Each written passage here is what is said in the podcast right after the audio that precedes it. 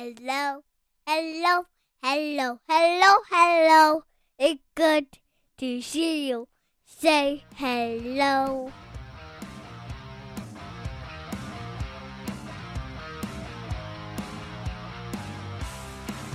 Welcome to the Huskies Hockey Podcast. Weldy sitting with Andrew for another week of uh, St. Cloud State Division One hockey Huskies talk, and uh, we're going to start off with the men's team. Um, get all the bitterness, I think, out of the way before talking about uh, some good with the women. Uh, but um, you know, back uh, way back when in the days of the mid aughts when I used to often go to games. I, I I had a term for this weekend. I always called this a Charles Dickens weekend.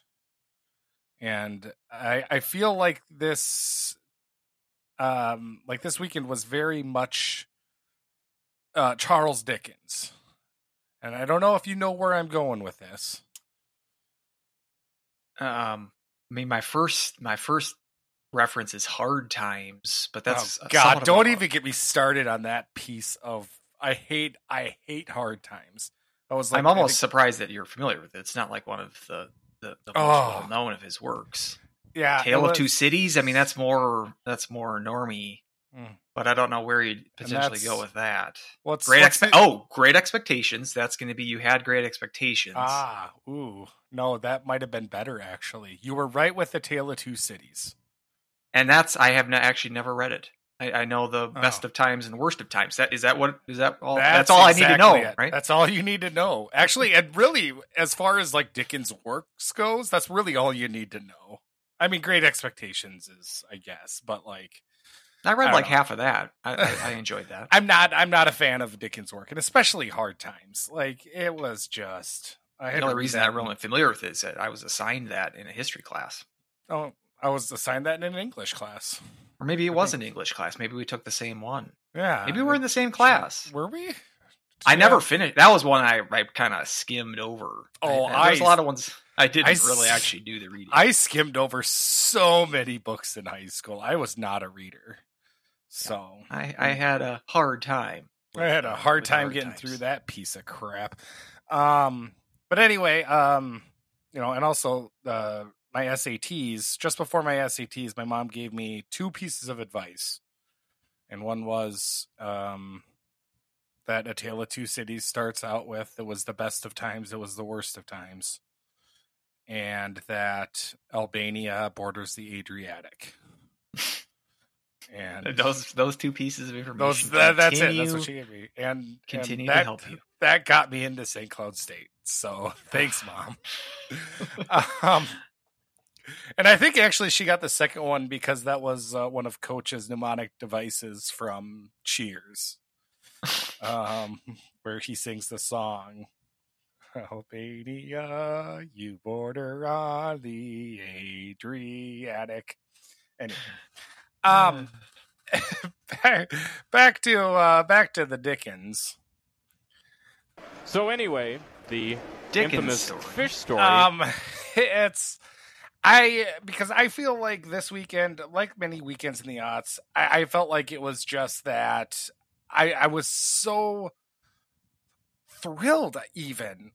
It, not that like we played a perfect game on Friday, but I thought it was easily the best we've played, and I thought it was um just overall, top to bottom, the lines were rolling. I didn't really have a complaint about anyone, how they played. And it was just like, I was like, okay, I think things are starting to come around. I think Alaska is a solid team. They're not great by any means, but, you know, we, this is what we needed. And then Saturday comes around, and I'm just left kind of shaking my head, kind of looking around like, what the, like, what happened from, from la- yesterday?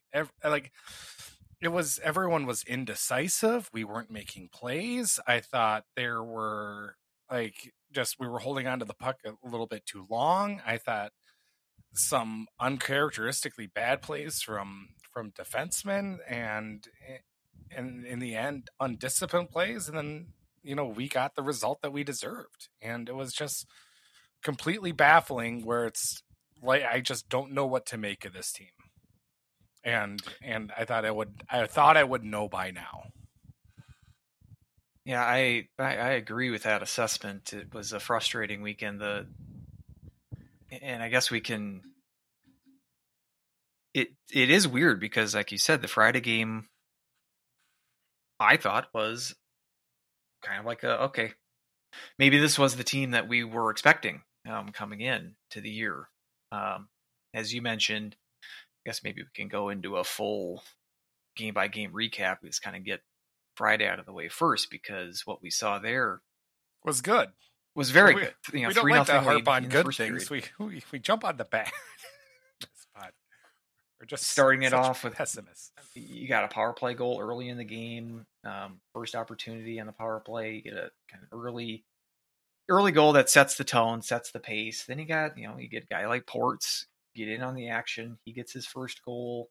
And that Ingram. and that that Hall pass too, like that quick glance and from Yeah. behind the net and just get it out there to Portz who just buried it. It was beautiful sight. and then even adding another one at the last minute of the first with Ingram. Um, can't really draw up a better first period. And then I especially was liking the second period where, yeah, St. Cloud didn't score, but they weren't they weren't playing a, a stall at that time either. They were still forcing the action, still in control of the game Mhm. offensively. Basse wasn't tested much, but when he was, he looked sharp, which was good to see too, because he's had some if, uh, iffy performances uh, as well.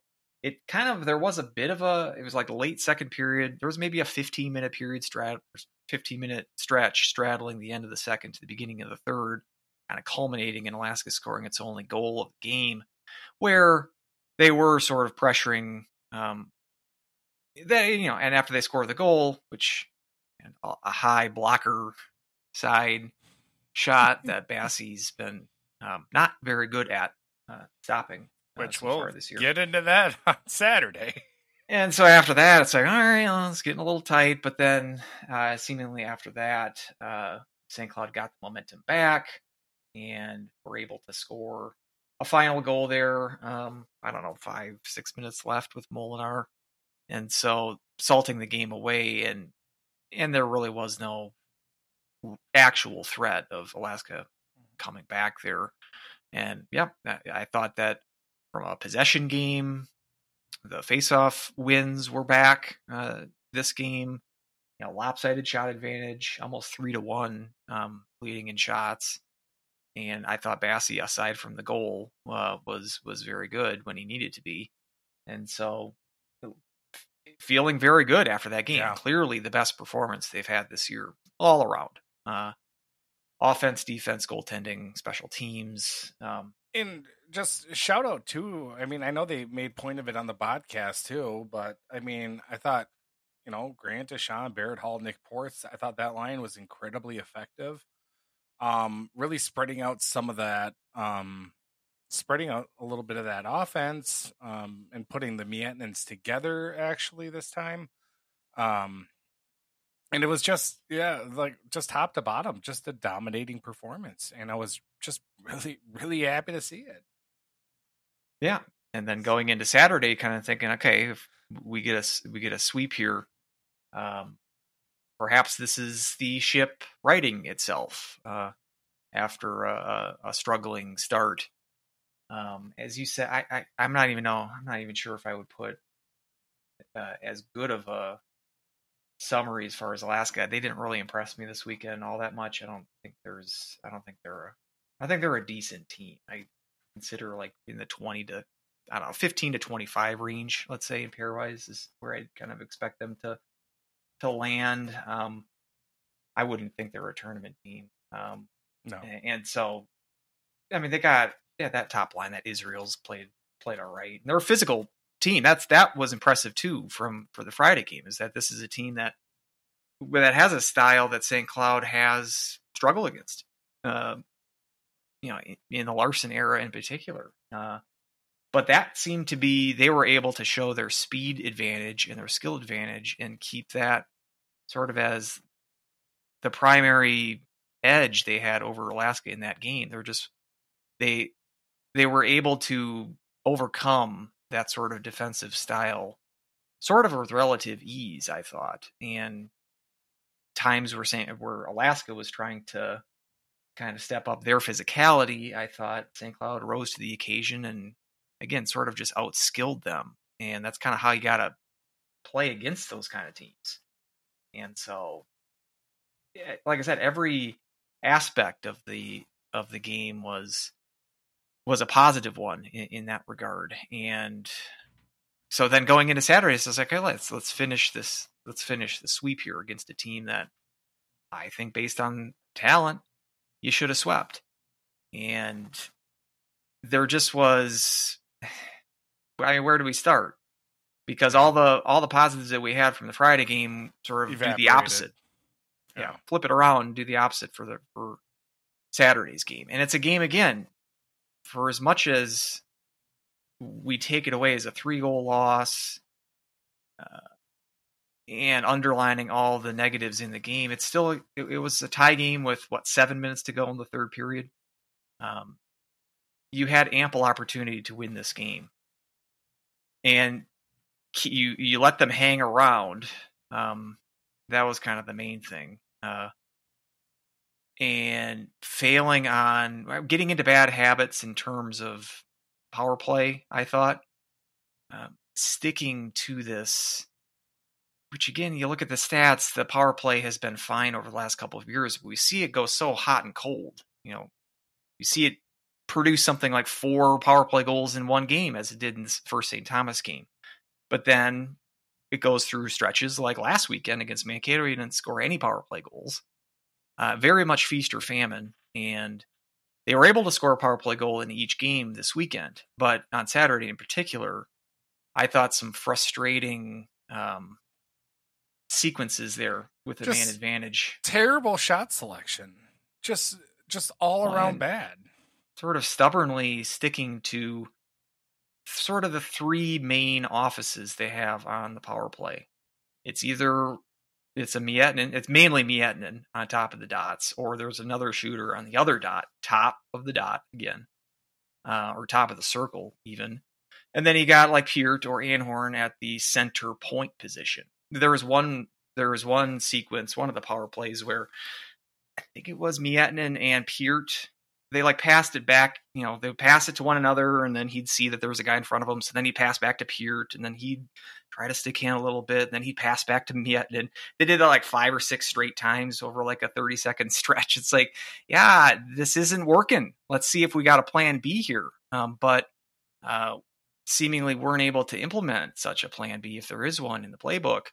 Uh, the most frustrating uh, of these sequences when was when Okabe uh, had a 10 like a clear lane about 10 oh. feet out from the from the goalie you're just not going to see that sort of clear shot especially on a power play you, you, you, if you're lucky to see one of those uh, you know in a series and he passes it up to try to pass it back to one of the point you know or the uh, high circles shooters and that gets easily defended it gets uh, tipped out of the zone, and then Peart gets burned um, from by the defender, and he's got to take a penalty to overcompensate, and they mm-hmm. wash out the power play. Yep. Uh, that whole sequence was like emblematic of the whole game. I thought it's like trying to be too cute, not taking the, the clear open shot when you had it, especially a guy like Okabe, who should be one of your top scorers this year.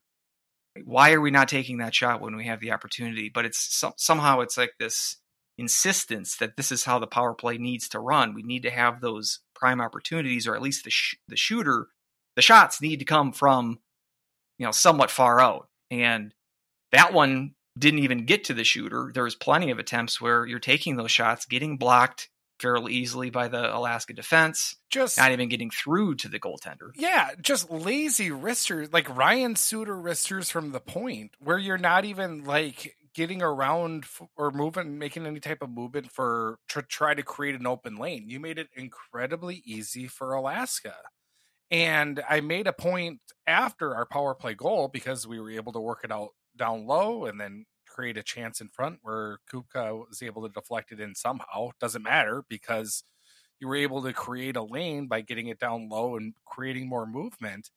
But, you know, I tweeted out that it's amazing you know how well a power play can work when you're not just shooting lazy wristers into the shins of your opponents because that's what every power play before it was either that or yeah feeding the one timer which even though it's not really working i don't mind that because at least it's getting on net and it's it is creating a chance. It is pretty easy telegraphed at this point but at the same time you know that can open up some other plays to get it down low to create the Kupka chance, which I think this one might have, you know, created that. But, you know, I kind of want to go back to Okabe for a second because, oh, yeah, when he, I almost threw my phone at the TV when I saw that he passed up that shot. Has he been the most disappointing upperclassman this year? I, I was, I, I, I can't think of who's been the only the only other candidate for me is Anhorn and I I would only pick him because I think the we were talking we were talking Hobie candidate yes. for him. Yes. Um. So as far as the performance goes, if we're stripping away expectations, I would agree that yes. Okabe's the the biggest disappointment. Just two points through the first six games, and he did get. And I think this. the first his his only goal was against St. Thomas, wasn't it? First game of the year. The first game of the year. Kind of a tipped uh, tipped chance too. It wasn't like a uh, high skill play from him. That was the one that I thought that uh, it was actually Salquist that scored it, but it was Ota- uh, Okabe that got the the tip in that one. But especially if you're if you're going to have an opportunity like that with a good shot that Okabe does, yeah, I'm not really sure. I can see it if it's in, in a season where he's already been sh- populating the score sheet a lot and he's wanting to spread the offense around a little bit. I can see that, but in season where you're struggling as much as you are so far, and the team is struggling as much as it is so far, you can't be too choosy when it comes yeah. to grade A opportunities. And that was like the worst possible outcome of that because, again, of the rush that it created back and the consequence that you had basically negating your power play based on that. So yeah, that that's certainly frustrating. Even even the Kupka goal, I I appreciate that. I, that Kupka, if we're talking about guys like Salquist, unsure what his role on the power play is other than winning draws. Um, but him being like a screener in front, I don't think is very effective. Kupka is the best option for that. Yeah. Um, and I, I, it wasn't so much a play; it was just at least they had some traffic in front of the net with with, with those shots. Traffic that wasn't a blue shirt. Uh, and it, yeah, I think it went off his knee pad, I think, or shin pad, whatever. Um, and so a garbage kind of goal, but one you need you, need some of those. That's I mean, mm. that's what Dan Chronic, that's how he still lives on in this podcast. His goals exactly like that, just as against as Minnesota Duluth. That's right. uh, so it was nice to see that after when they tied it up. I was just like, okay, it's nice that we're able to to tie this game up, we should rewind too. There's a there's a few big turning points in the game. The, the Okabe play on the power play was one of them. I thought one of the biggest turning points was earlier in the period, earlier in the second period. So St. Cloud scores the first goal of the game, and had been buzzing for uh, the majority of the period. They had a couple of power play opportunities and were unsuccessful on those, but we were at least generating some chances. I when I had to go back and watch the sequence because I thought it was on another power play, but you had the um, play where it's a kind of a rebound chance right on the doorstep, wide open net for Salquist. And again, I hate having to bring up Salquist, but this is a, a, play with an open net, and you're right on the doorstep. You, you have to score that goal. Yeah. If that if that goes in, it's two nothing, and you have all the momentum I think it's much much more difficult um, for Alaska to come back and win that game if it's two nothing, and you keep pressing um, at that point. That without I thought was huge. That second period with Salquist, I don't blame him for the two on one with Kupka. Kupka needs to shoot that because Salquist wasn't on his right side. Mm-hmm. So when he passes him, he's got him all tangled up. It looked terrible because it was a two on one that you failed to get a shot off. Um, that but that one I would almost chalk up more to to Kupka than anything. And then there was another power play situation after the missed open net opportunity where Salquist sort of pa- tries to pass it back. I'm not sure if it was something that hopped off of uh, Anhorn's stick or not, but it kind of a just a rally killer on a power play, kind of burned 30 seconds off on a self clear essentially. and it's just like those kind of those sort of mistakes tend to add up. And again, it's it's frustrating because I do think he has a, a, a value on this team. It's just the weaknesses in Salquist's game just continually get exposed by giving him by having so many prime opportunities of ice time. I mean, I, I, I was trying to look at if, if there's a way that um, ice time is tracked as a stat. I would have to imagine Salquist is leading the team, or at least in the top two or three. And it's just faceoffs aren't that important for a guy to have that much power play time or penalty kill time for that matter as well. Just ice time in general. He's a specialist. He's like uh he's like in baseball if you get he's like a left-handed reliever. Uh, situational lefty, and you're asking him to pitch seven innings against a right-handed stacked lineup. It's essentially what you're doing if you're giving Salquist this this amount of ice time on the ice. And I get it. If there's not really any better opportunity, better better guys to take that ice time, perhaps you're right. But this has been a problem for going on much more than just this season. Yeah. And I just I don't know. I, I I I've sort of lost any sort of anger or frustration I have for that. It's just more of a stubbornness at this point that I'm I'm I'm just more sort of numb to it. Uh, so that it's kind of an instance of oh, we live here now.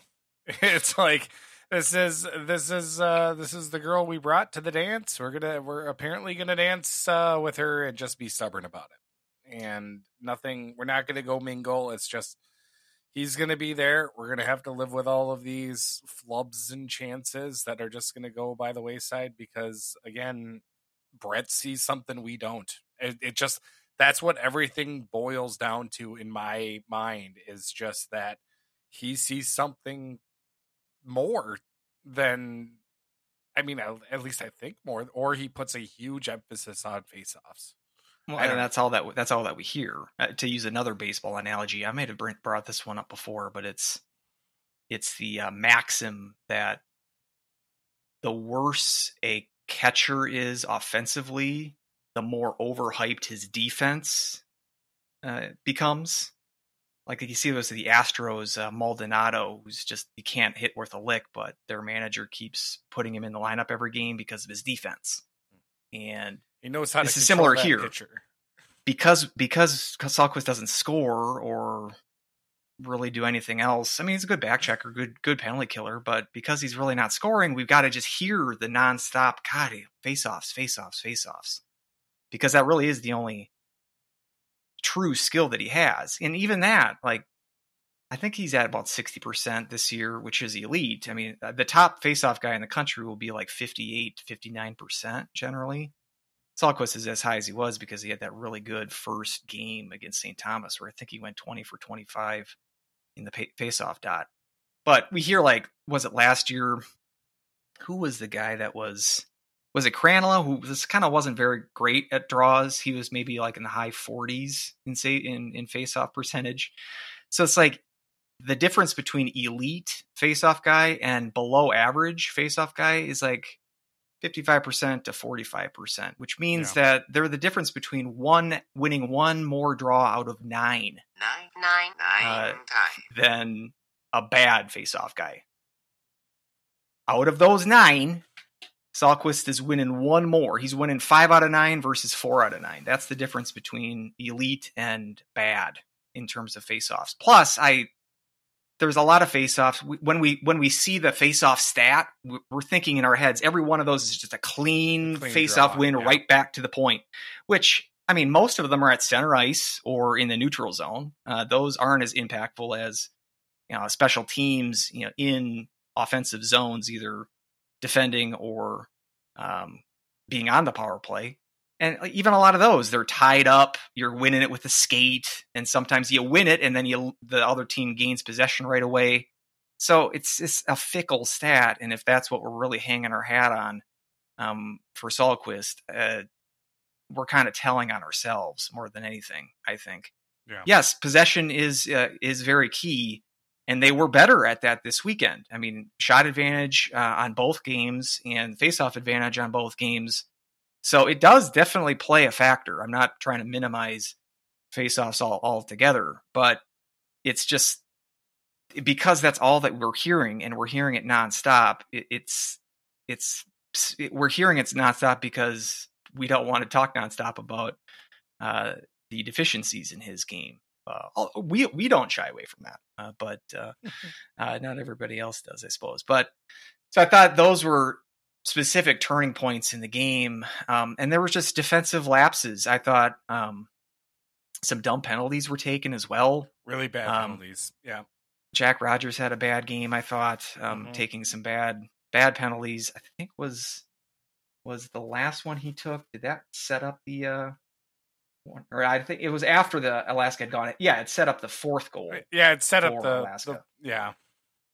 and so that one was an ill-timed uh, power play. I mean, uh, we saw Anhorn again with the play where he loses a step and then um, this in this case trips a guy into Basse, the guy going the guy for Alaska going full bore. And at this point, we're sort of lucky that Basse hasn't gotten injured on one of those because it's at least three times. He did it twice in the first St. Thomas game, and then he did it again here.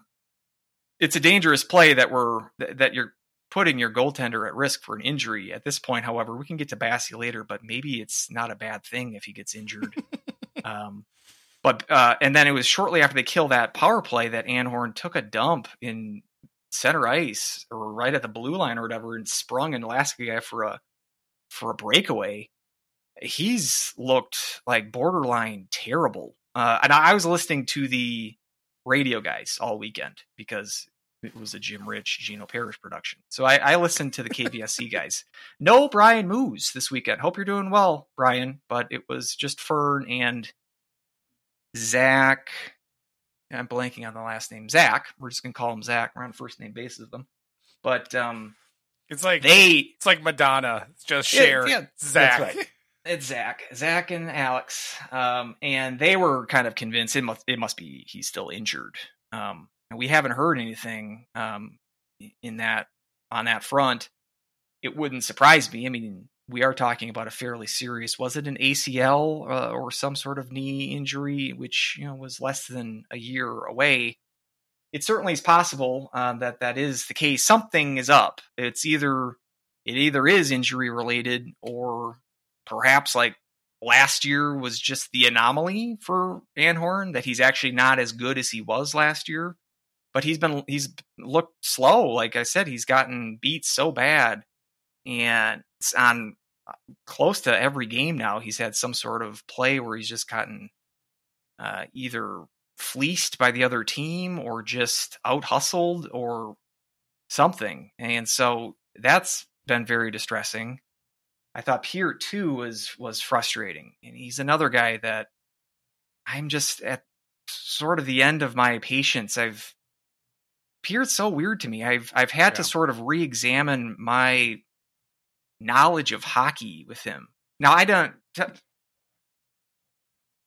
because it seems I, I I missed all the hype of him pre St. Cloud. Like I was living in Oregon when he was in high school when he's winning Mr. Hockey and and so I didn't really know much of Pierre. All I knew is he came into campus as a number or as a second round draft pick, and he had won Mister Mister Hockey, and that brings you a, a a lot of hype that most prospects don't have coming in, especially to St. Cloud.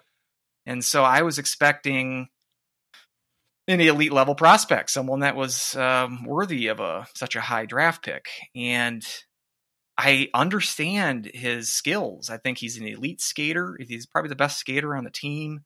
Um, he's got a great shot. It's just his defensive play just leaves so much to be desired for me. And then there's things like the empty net goal, where it seemingly Yeah, sort of gave up. That's- the one He's- that really he kind of frustrated play me. he kind of plays with this sort of cockiness that I get, but it doesn't seem completely earned to me at this point. He's just kind of got a kind of a dickish sort of chip on his shoulder kind of mentality at times, and it, it leads me to kind of dislike him at times.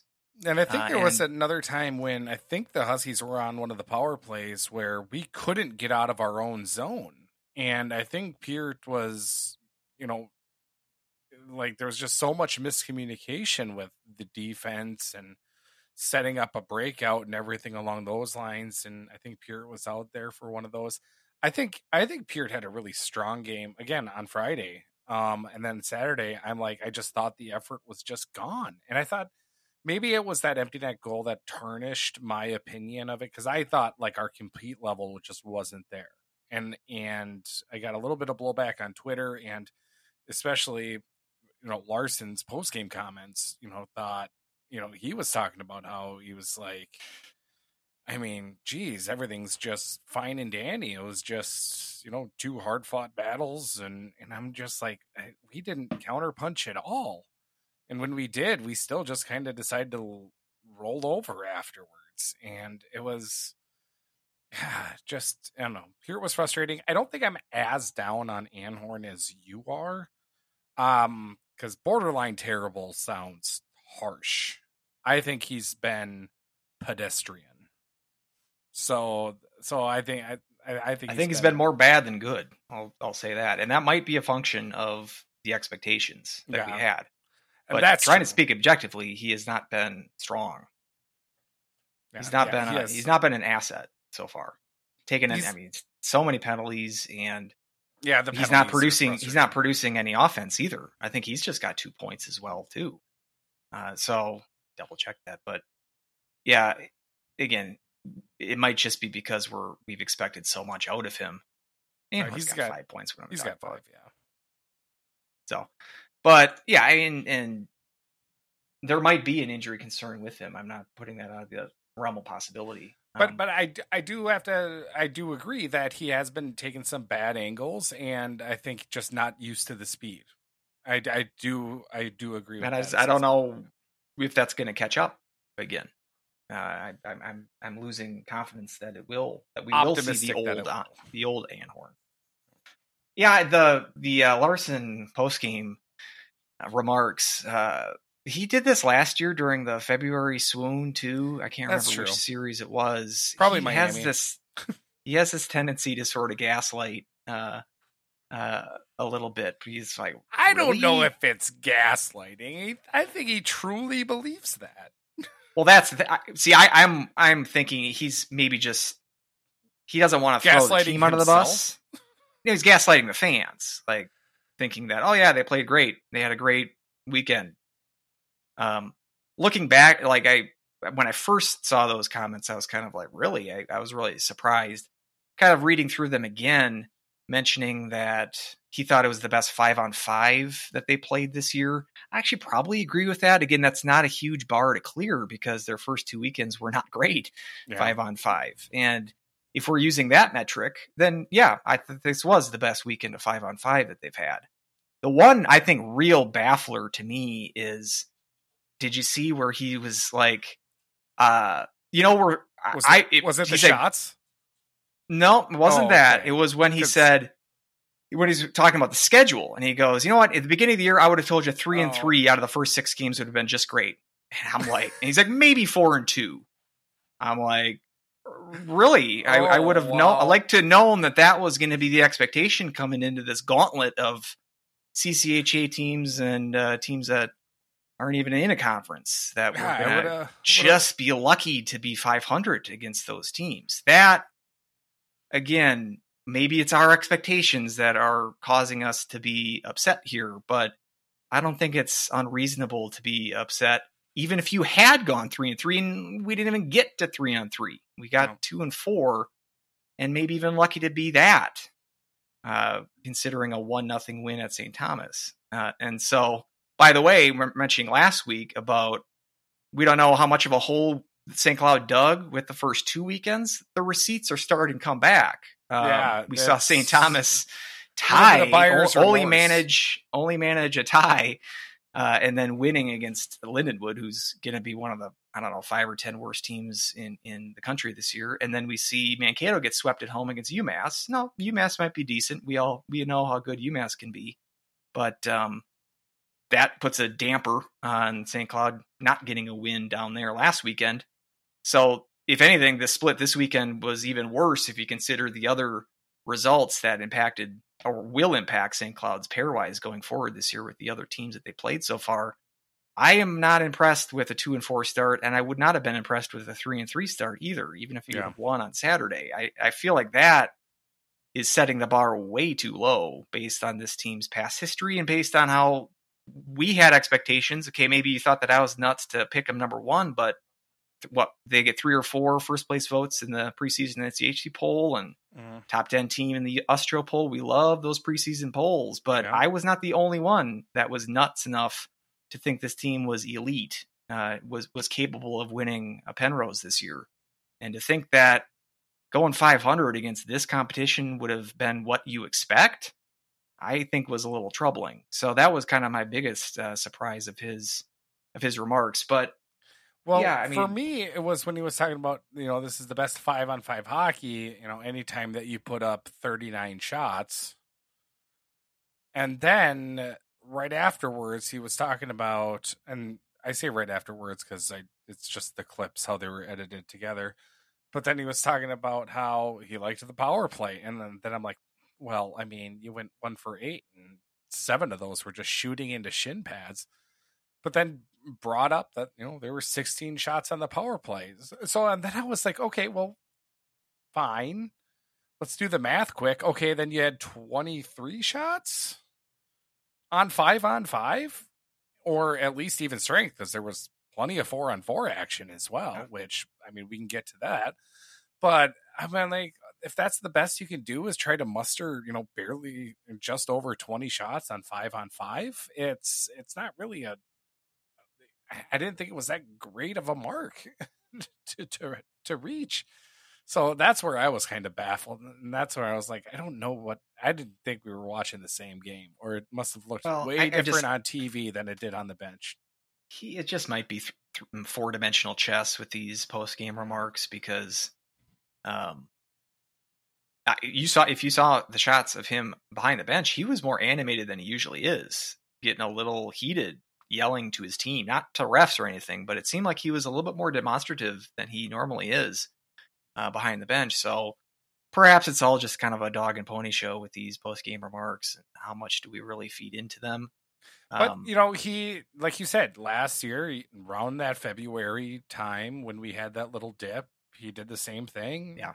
Turned it around. It turned out to be he turned out to be right. So I'm I am blindly following uh the the bald guy behind the bench because I mean, what else am I going to do? But I I that's uh that, that's that's one thing I'm definitely gonna.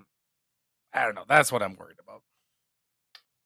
As far as defense, I know we've we've picked on Anhorn and Peart, and again, maybe our our amount of criticism is is as much as it is because of what we expect from those players. And that might not be fair, but I feel like they're sort of one A and one B at that position, and when they struggle, I think it's warranted to mention it.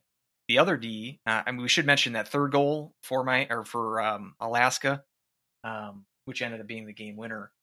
Bad play by Cooper Wylie, um, who sort of bit too early on a yeah. uh, an attempt, and then he had Warren Clark sort of slide over to sort of try to save the day.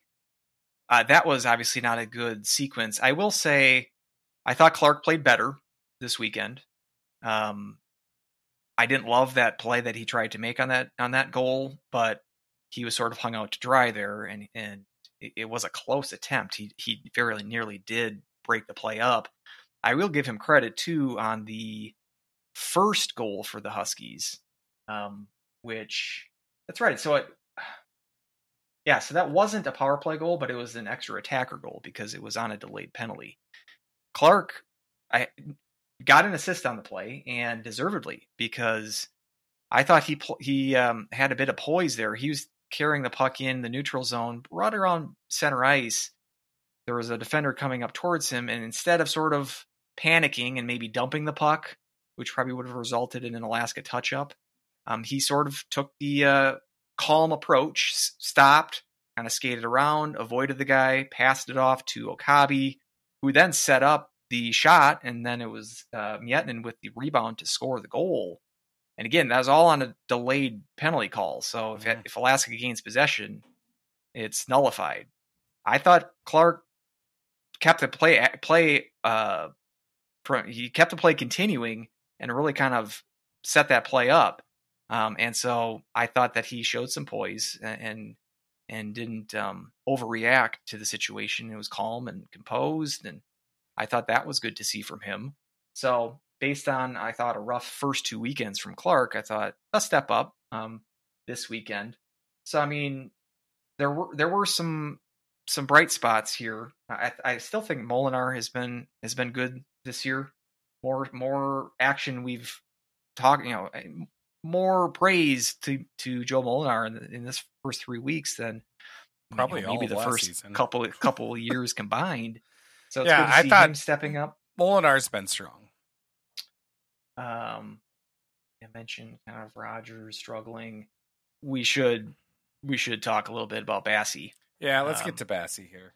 Um, why don't you uh, why don't you take the lead on that one? Well, I I just want to say that I don't know if it's going to stick or if I'm going to keep doing it, but I mean, he just kind of reminds me of Quasimodo in a way. Whereas, He's cranking out the literary references today. right? Oof. I was just just because when you know, just like when you're six, whatever, six, six, six, seven, like you just hunch back like that. Like when when you're a hunchback, sitting in net, you're expected to be get beat high, and when you're six nine or whatever you are, you like like like just how are you getting beat high so often, so consistently? He got burned. I think it was at least three times by blocker. Um, I think, and then one other by high glove. Um, but it was, and somebody from the, uh, you know, who was watching warmups said that Basse got beat high blocker routinely in warmups as well. So it was like it's it, it's just like it's a, a textbook. It's just easy playbook on what you have to do to this goaltender is just shoot high on him, and he just whiffs at everything. Just, just don't doubt that that's don't doubt that that scouting report is out on him. Oh yeah, Um, I wonder if in when he was getting beaten warm ups, if he was doing the where he's got the blocker extended and he just leaves it there after the goal. That's what he does. Like if he gets gets uh, beat blocker side, he just kind of sticks his blocker out and then sort of looks at the blocker like, "What? Like why didn't I get that?" Um, that's sort of the Basse. If you're gonna like- dress up as Basse, just do that. Just stick out the blocker and just, just, stick out and be like, huh? behind. Yeah, it's like Have like the head a on the statue. swivel. There's gonna be a statue in front, and it's gonna be him just looking behind him, like what? It's like the Basse pose. Right. Yes, and it would be one thing if you're uh, Darren Pang uh, Yeah. and you're five foot four and and, and you can't uh, you can't touch the crossbar on your tippy toes. But um, again, I don't know. Is that like a lazy take? Like, oh, a tall guy gets beat high. Like, why? Maybe it is. Like I said, I'm I I I, feel like everyone like angrily corrects me when I say something bad about Peart. Like, God, he's great. What do you, you high or what? Uh, and maybe that's similar to criticizing Basse for getting beat high because it seems so just simple, common sense. But well, I think like with Peart, it's it's more of a, you know, if it's your type of style, I still look at him as like a poor man's Jack Ahcan. Uh, is kind of what Well, I and that's- as. yeah, now- and he's he's definitely in that mold, and I will say it probably colors my analysis of him because that the the Ahcan mold is not my favorite for a defenseman. It's Sure. a flashy type of player, but it's just not my preference. Mhm. You, you're free to like that kind of type of Yeah. player more than and and that's the thing. Maybe that's a little more, you know, if it's your type of if it's your type of sauce. If you like the spice, yeah, it you know you're gonna like that type of player a little bit more. Whereas with Basse, it's like you have all of this evidence, you have all of this body of work of him in that pose, looking over his blocker, like, geez, how did I get beat high? I'm six six. So, and it's just, it, it was just frustrating just to see that specific pose over and over and then you know uh, we're down or you know we tie it up 2-2 and then just to see that pose to go down 3-2 and i'm just thinking this is this is this, this we're gonna die on this now It's because i didn't see us punching back uh, coming like it was just i don't know i kind of gave up and, and it was from that point on it was just a slow unraveling of Yeah. everything. Oh, Then they take so then Rogers takes that penalty. Yep. Completely unnecessary. It was like basically in the in, in the offensive zone, or was like just in the neutral zone, Just, a, a slash. It outside, just um, and so then takes that penalty. They score pretty shortly into the power play, which if you look at that replay, Peart does a great job screening Basse. Just like perfect. It's like, why can't we have a St. Cloud guy screen a goalie like that when St. Cloud's on the power play? He was just right two feet in front of Basse's face, Peart just sticking give- his ass right in his face. And it's just like, and then he turns back. It's like, yeah, of course he didn't see the puck. Peart and should so- give uh, Sulquist screening lessons, is what you should Shut- say. Maybe put Peart on the power play in the screener Right in role instead of go. at the point. Maybe we got some. We're coming up with some good ideas here. But yeah, that, and then you had the empty netter, uh, and then that was like three minutes to go in the game. We still had garbage time there. I think St. Cloud even had a late power play in that garbage time period, and that nothing was happening there either. And so it was, it was uh, from bad to worse to terrible in a very short sequence, and that's kind of think why I kind of lost it Yeah, in a, in a sense that I hadn't really lost it. Even in the February swoon last year, it didn't feel like I was this upset. Probably because back then St. Cloud had built up such equity in the pairwise that even that what ten game kind of winless or was it pointless or yeah, I think it was winless. was he had some he had some shootout yeah, wins like and, quite a in few there, shootout stuff. And, not like a real win there for about the whole month of February. And it felt like, okay, you really got to just completely not win another game the rest of the way. That's the only way you're not going to make the tournament. In this this month, it's almost like you're losing the season before it really even starts. I mean, conference play hasn't even started yet, and seemingly have dug quite a hole here. Perhaps we should sort of wrap up this segment with some big picture things, kind of uh, stemming from those thoughts. You know, my my expectations for this team have drastically shifted. yeah, Um, at this point, I think home ice in the playoffs is kind of a pipe dream. Um, but, but say nothing. I don't know about NCAA pipe dream, tournament appearance. but but like we're we're going to be battling for it. I don't think there's any way we're not going to be battling for home ice in the NCHC. and that's weird to say because NCHC play hasn't even started. But Yep. if we're if we're talking about expectations, in three weeks I have gone from Penrose winner to maybe sixth. Uh, and again, that might be as wrong as my first place uh, prediction was. Most likely, it's going to be somewhere in between there. But um, I, I certainly don't see uh, this right now. This is not a good hockey team, and I don't think that's really going out on a limb too much. Yes, there's certainly plenty of time. Said that last week too. There's 28 games left, um, but I'm just not seeing it unless we get the usual suspects in particular to start turning around here. Uh, does Anhorn need to turn into the Hobie Baker candidate that we thought he may have been? No, but he at least needs to be more than pedestrian. Was was that your That's what I Uh, say. term. yes. he needs to be not just that, but better than that.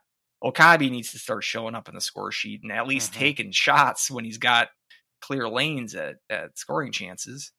Um, we've got to find a better sort of consistent performance defensively. We got to see more consistency on the power play. Here's here's my big question. At this moment, do you go back to a goaltender rotation? Well, and and, and that's I, I'm glad you brought that up because that was on my mind as well. It's it's it's going to be interesting how this unfolds. From what I'm thinking, Larson's going to do here is that he's basically be going to be putting out what he thinks is his A lineup, which is what has been happening so far this year.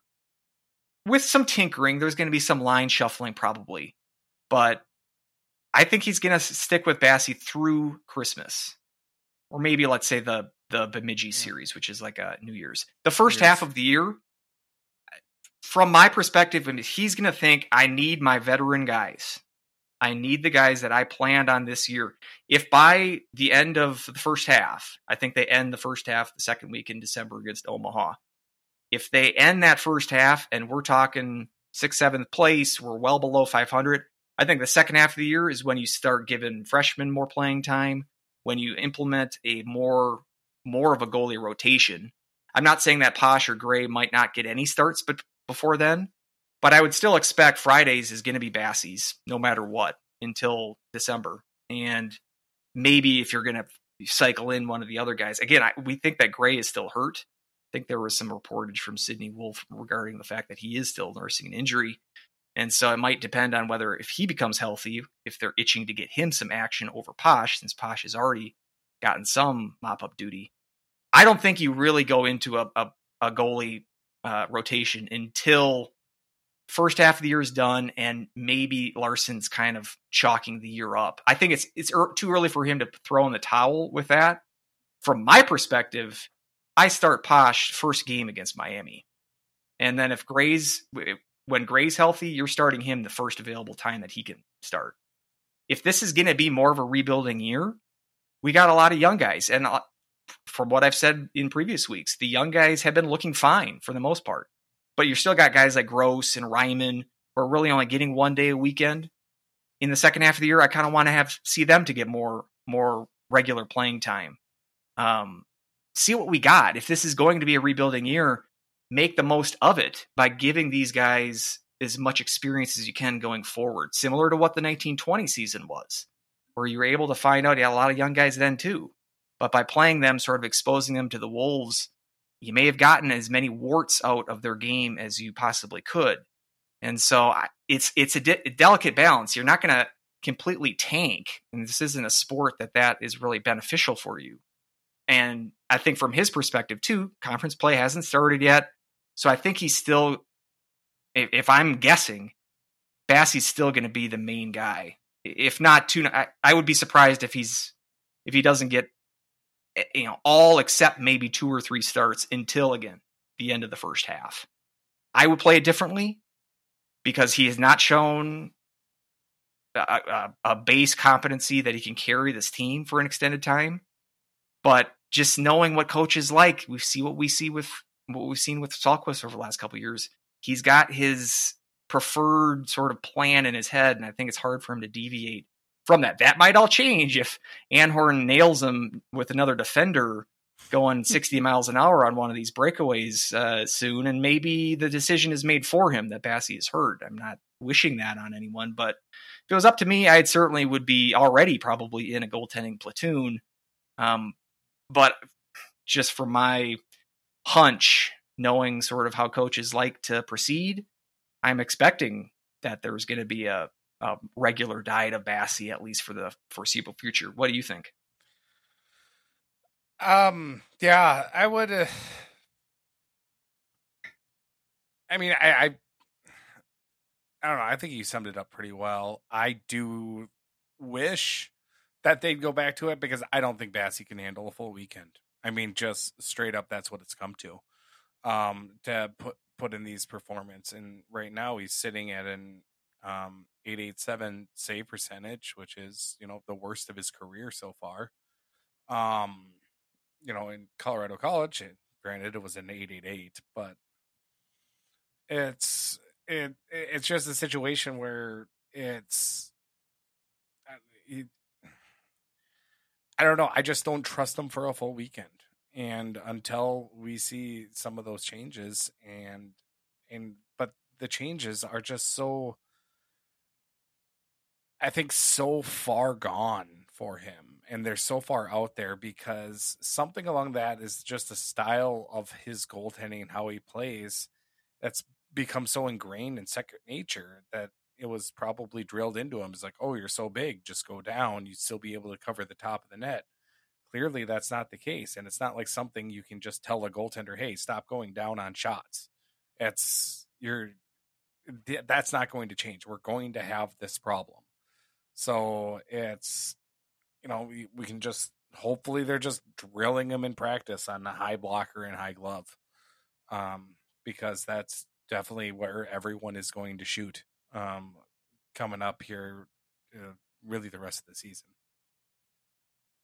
Yeah, it's it's going to be interesting how they how they play it. I I it's it, it is well too way too early to wave the white flag in the season. Just oh yeah, I'm not seeing enough that convinces me that this is a above average team. Even we're talking if we think that Alaska's in the 15 to 25 range, I don't know if St. Cloud's even in that range. Um, if I'm going to predict, so uh, now of course there's time. There's and it, it's kind of I mean it reminded me of the 1920 season a little bit um, when I was talking to a friend over the weekend shortly after that Saturday game. Um, whereas that first half of the year was rough. That was if you remember getting swept at home to CC, a single digit win CC team that year. Uh, losing and tying against a terrible Princeton team. I think Princeton won like four games that year, and one of them was at home uh, to St. Cloud. And so we saw the cracks there. But then the second half of the season, we saw that was the uh, you know Mankato slaughtering with Okabe's four goal performance. We saw him sweeping North Dakota um, in the second half of the season, a, a very good North Dakota team that year so we we saw some spurts and we saw some flashes of future promise. And I think that from Larson's perspective, I've always said I think he's a better recruiter than he is an actual in-game coach.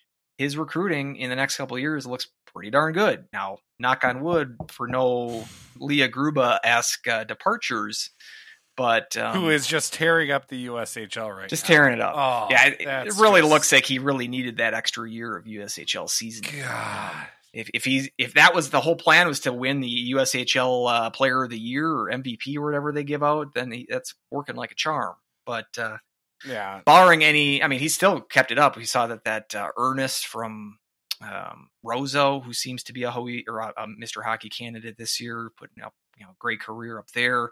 He was recently added to the fold recruiting wise. They've got some real talent in the pipeline, and the the talent that they brought in this year as a freshman class, I think, has a lot of promise. We've seen mm-hmm. continue to talk about how good Barrett Hall's looked, um, and so and and Werner as well. And so yeah. he's got a good foundation here. I don't think this is. We're not talking about we're, we're heading into Miami territory uh, when we're going to be bottom feeders here. But if you're got if you are going to have a, a, down year relative to St. Cloud's success uh, of late, at least make the most of it. See what you have. Sure. You don't want to go into next year with Posch and Gray and whoever else might be in the uh, future for the goaltending situation. You don't want to just go into that year uh, just with you know with a guy that is very unex- inexperienced and so see what you have at those sort of key positions. Um, but that's a development to keep an eye on. I, I, again, like in the short term, I don't expect to see wholesale changes, um, but I wouldn't mind seeing them because we're two and four against this batch of teams, uh, which doesn't uh, bode well uh, when you actually get into the heart of the NCHC schedule. Now, again, sitting at two and four, I know we're a little bit early for this. Um, maybe if we have some kind of a predictions show or prediction prediction show or something. Wisconsin rule update. if we have, if we, have, if we are going to be succumbed to the Wisconsin rule, if we are going to be that team where we are going to be eligible pairwise because of just the strength of the NCHC, which has been better, I think, than I originally thought they was. Because I was the one who said only what two teams were going to make it from the tournament. Right no. now, it oh. lo- you said two. I thought I, I thought it was three. Two, maybe I said three, but like I did say that it was it was going to be a down year for the for the for the Nacho. So, but which it know, might be. I mean, I, the the non-conference. It really comes down to the Wisconsin rule. I, am glad that yeah. you played the Sounder because I didn't know if we were going to have it. Wasn't that one of the? Uh, that was the prediction of the prediction show. So you're just you're just uh, pumping up your your bet here, but uh, yeah. um, that takes a like an elite level conference like that from the NCHC's perspective. It takes like more than half of the teams in the league making making mm-hmm. the tournament, and I'm not sure if I'm going to go out on that limb at this early stage. And just from St. Cloud's perspective, it, to, to, make the uh, to have the Wisconsin rule take effect, you got to be under 500. So we're talking about a team that's going to be right teetering on one game under 500. Any more than that, you're going to be too low in the pairwise. You got to be like right around like 16 and 17 and one. It's a record like that. I'm not sure if I'm thinking 16 wins out of this group. Yeah. Uh, so uh, yeah, I hope I hope you're right because at this point, I don't think this team's coming close to an NCAA berth, but I'd love to see it. Well, um, what do you uh, what do you got here for your pal? Boy, I, I If you- spent so much time uh, waxing poetic about all these great. Um, I mean, for me, weekend. it's it's been actually kind of a bright spot actually for the season, and for me, it's Veeti Miettinen, and that's who I'm going to give it to. Just, I mean, it's a four point weekend, so for me, it was a fairly easy pick. Um, I think I'll agree with that. so. So that's who uh, I ended up picking. Um, and uh, just uh, some some tips from Go Huskies Woo. Um, just kind of rambling thoughts. Um, he says that we should maybe look at going to a to a, a goalie competition. Maybe something needs to like spur Basse on and go in with Dom Friday and Posch on Saturdays. Um, uh, it, angles on power plays uh, needs to make anyone who runs the play on the power play and shoots it outside the dot run herbies until they die.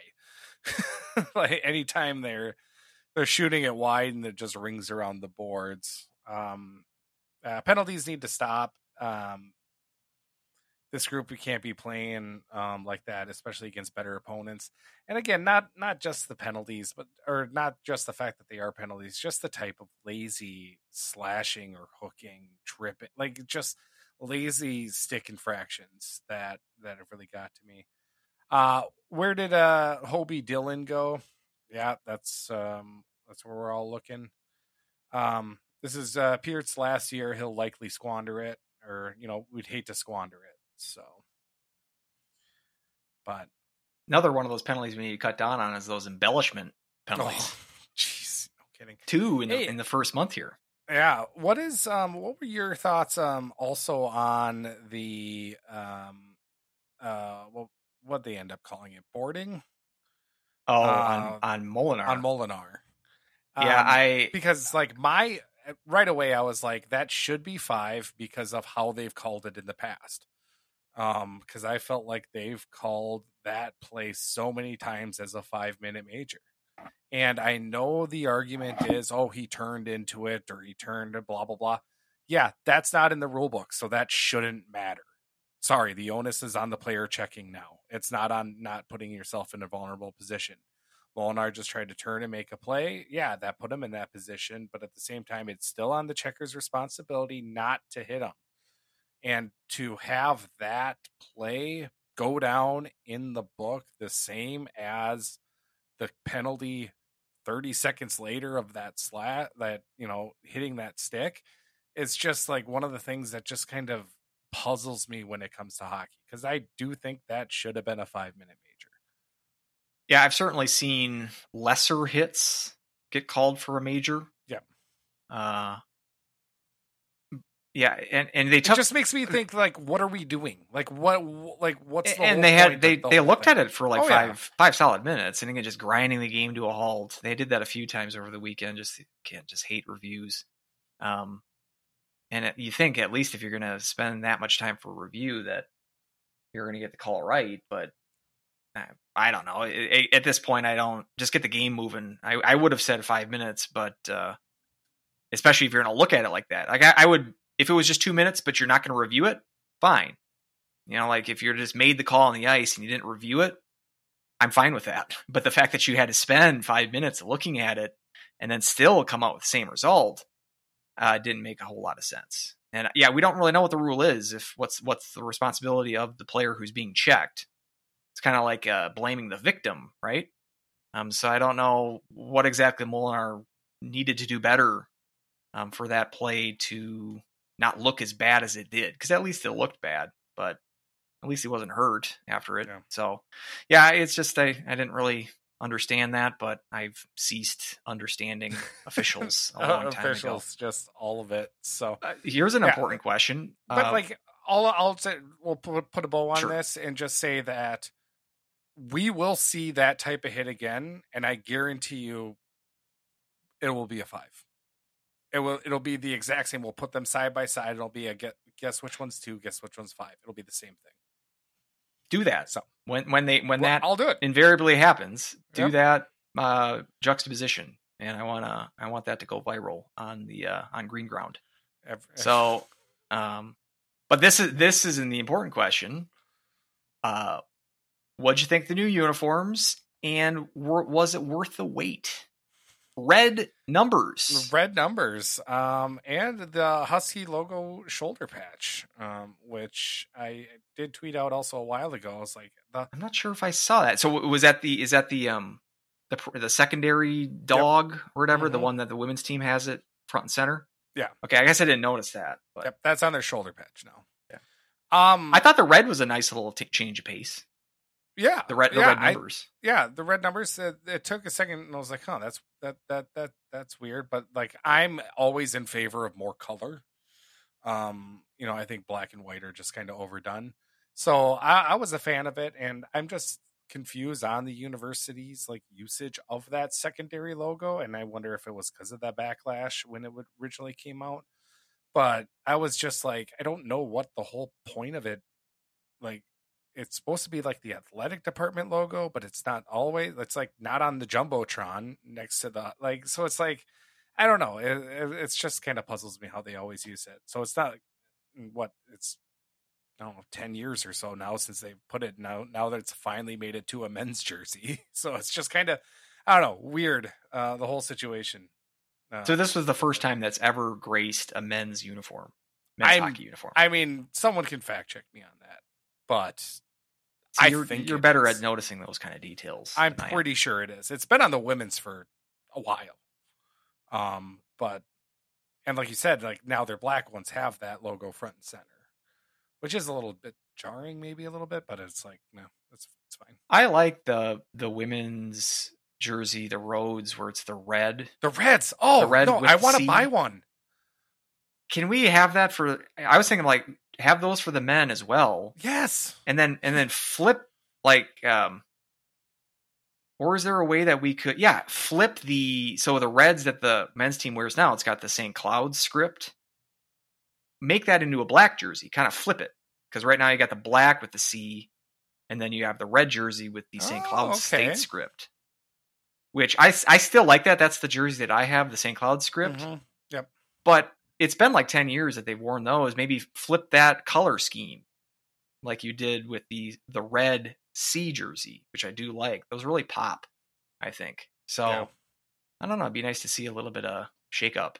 Mhm. You don't need to shake things up. It's just kind of change, tweak, you know, just invert the colors a little bit or just do something like that. I, I Yeah. thought that was that would be a good idea. yep. Yep. Exactly.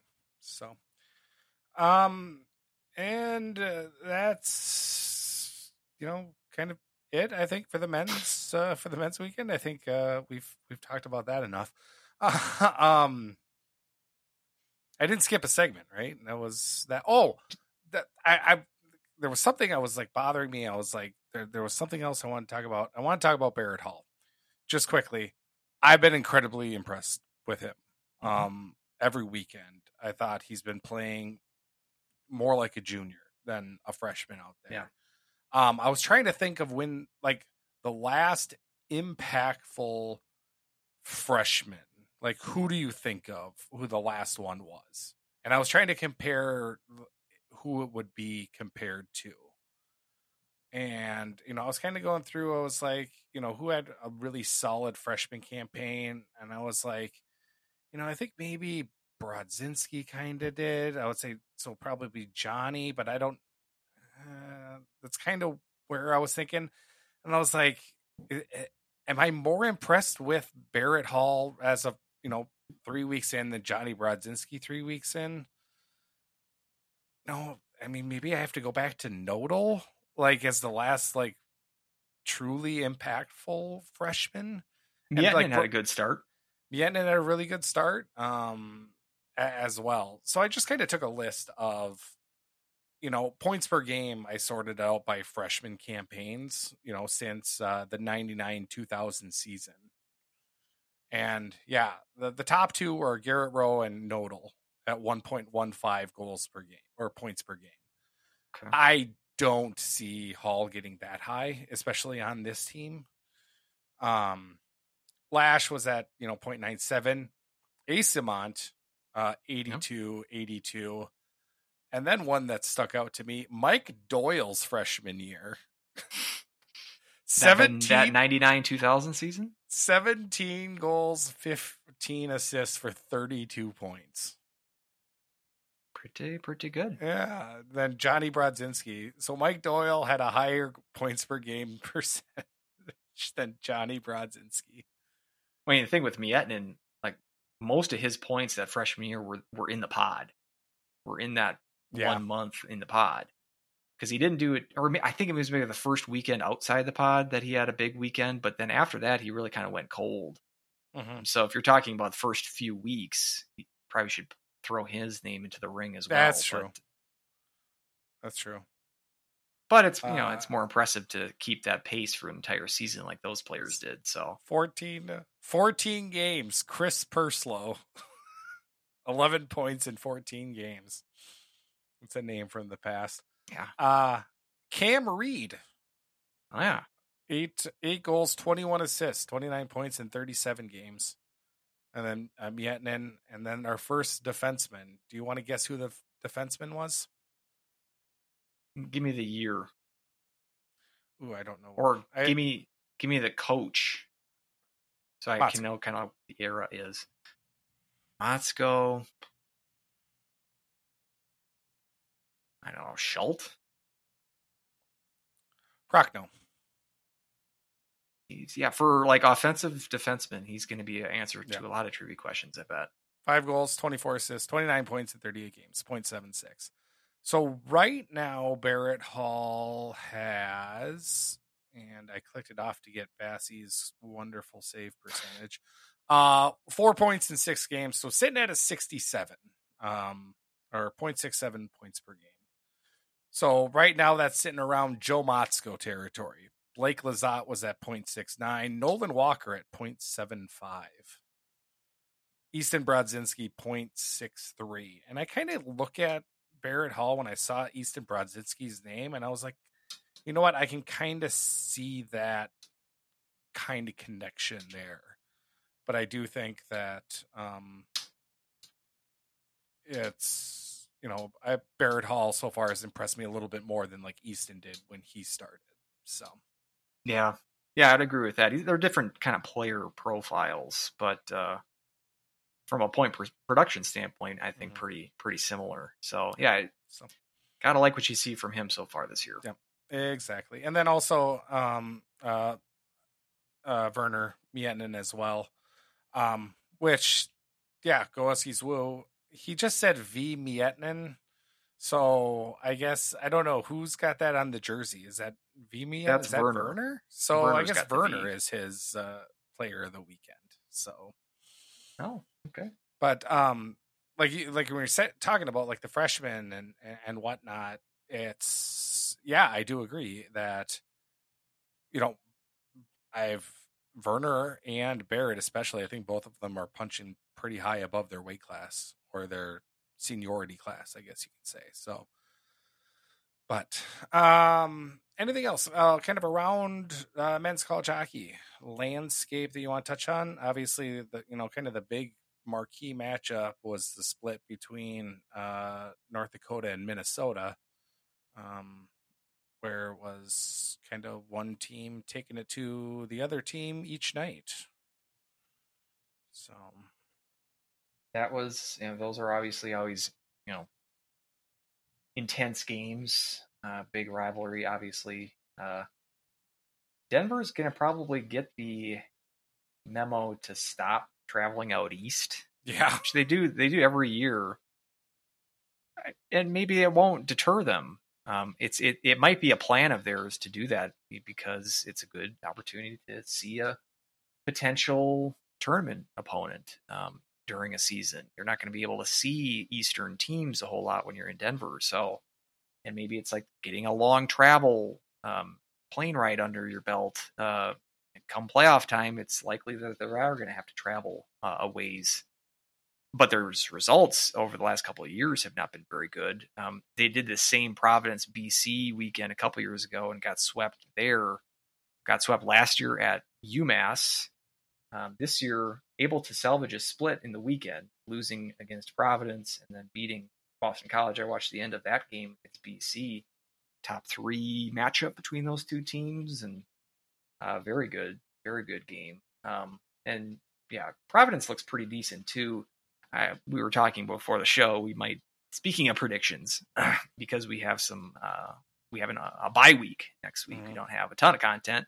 We might be just be going crazy and do a uh, predict the field after October uh, results. We do that every year in the first part of January, but uh, we might extend it this year just to make some in truly crazy Just- picks. Let's just get weird, right? But I'll give you a preview of that. I didn't realize this until like last week, but and Providence is off to a good start. Um, splitting against Michigan at Michigan, beating Denver, um, and, and beating Stonehill. That obviously will will jack up their pairwise. um, but Providence, I'm going to say Providence will make the field, and they're going to be a four seed, and they're going to beat a one seed in the tournament. Why? Oh. Because Providence has a regional this year. Oh, Um, Providence in Providence. and the last two times that they've gotten into the tournament, it's uh, been in a Providence regional, and go. they've beaten a one seed and made the Frozen Four. One of the years they they won the whole thing, which is one of the more fluky championships of late. Uh, and they're not, and so I'm going to predict that they're going to make the field. They're going to win the number, uh, be the number one seed. Um, and then people are you're going to be like, they're not the host. Brown is the host, so they weren't. they weren't. Uh, there, people are going to say that, and they're also going to be like, just bid, just put in a bid. Nobody Just put in a bids. Why are you complaining? Put in a bid. So that's going to be. It's not only that they're going to make the tournament and upset the one seed in their bracket, but uh, also that there's going to be a lot of Providence uh, defenders for that. Was but so was that? Oh man, that was weird because wasn't that like the last tournament Miami was at? it's correct Because they were they- the team that lost to Providence in the first round. they were the one seed. they were the one. the seed. it was their Yeah. one good year in the NCHC. They Mhm. uh, and so Providence beat them and Denver.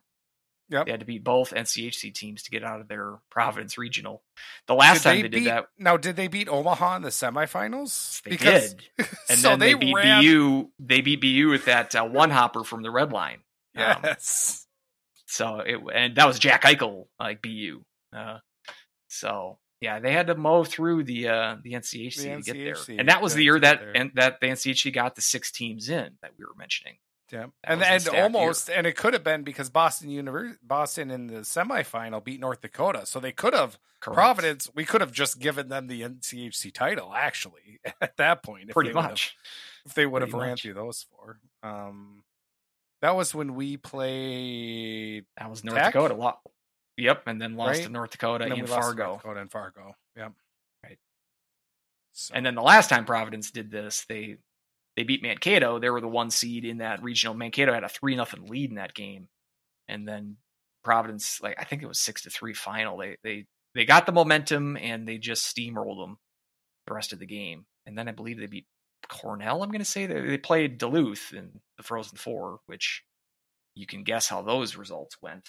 Uh, so I think that's we're going to have another situation where Providence is is is going to make a, a run on a rink that yes is not their home ice, but it's in their home city. but it's in their home So- city, so sure enough. That's what else did we see? We saw Western Michigan again off to another good good start. I mean, competition has been great. Uh, Ferris F at State and then uh, Bowling Green, but I mean, the big thing is they're again they're finding another elite top line.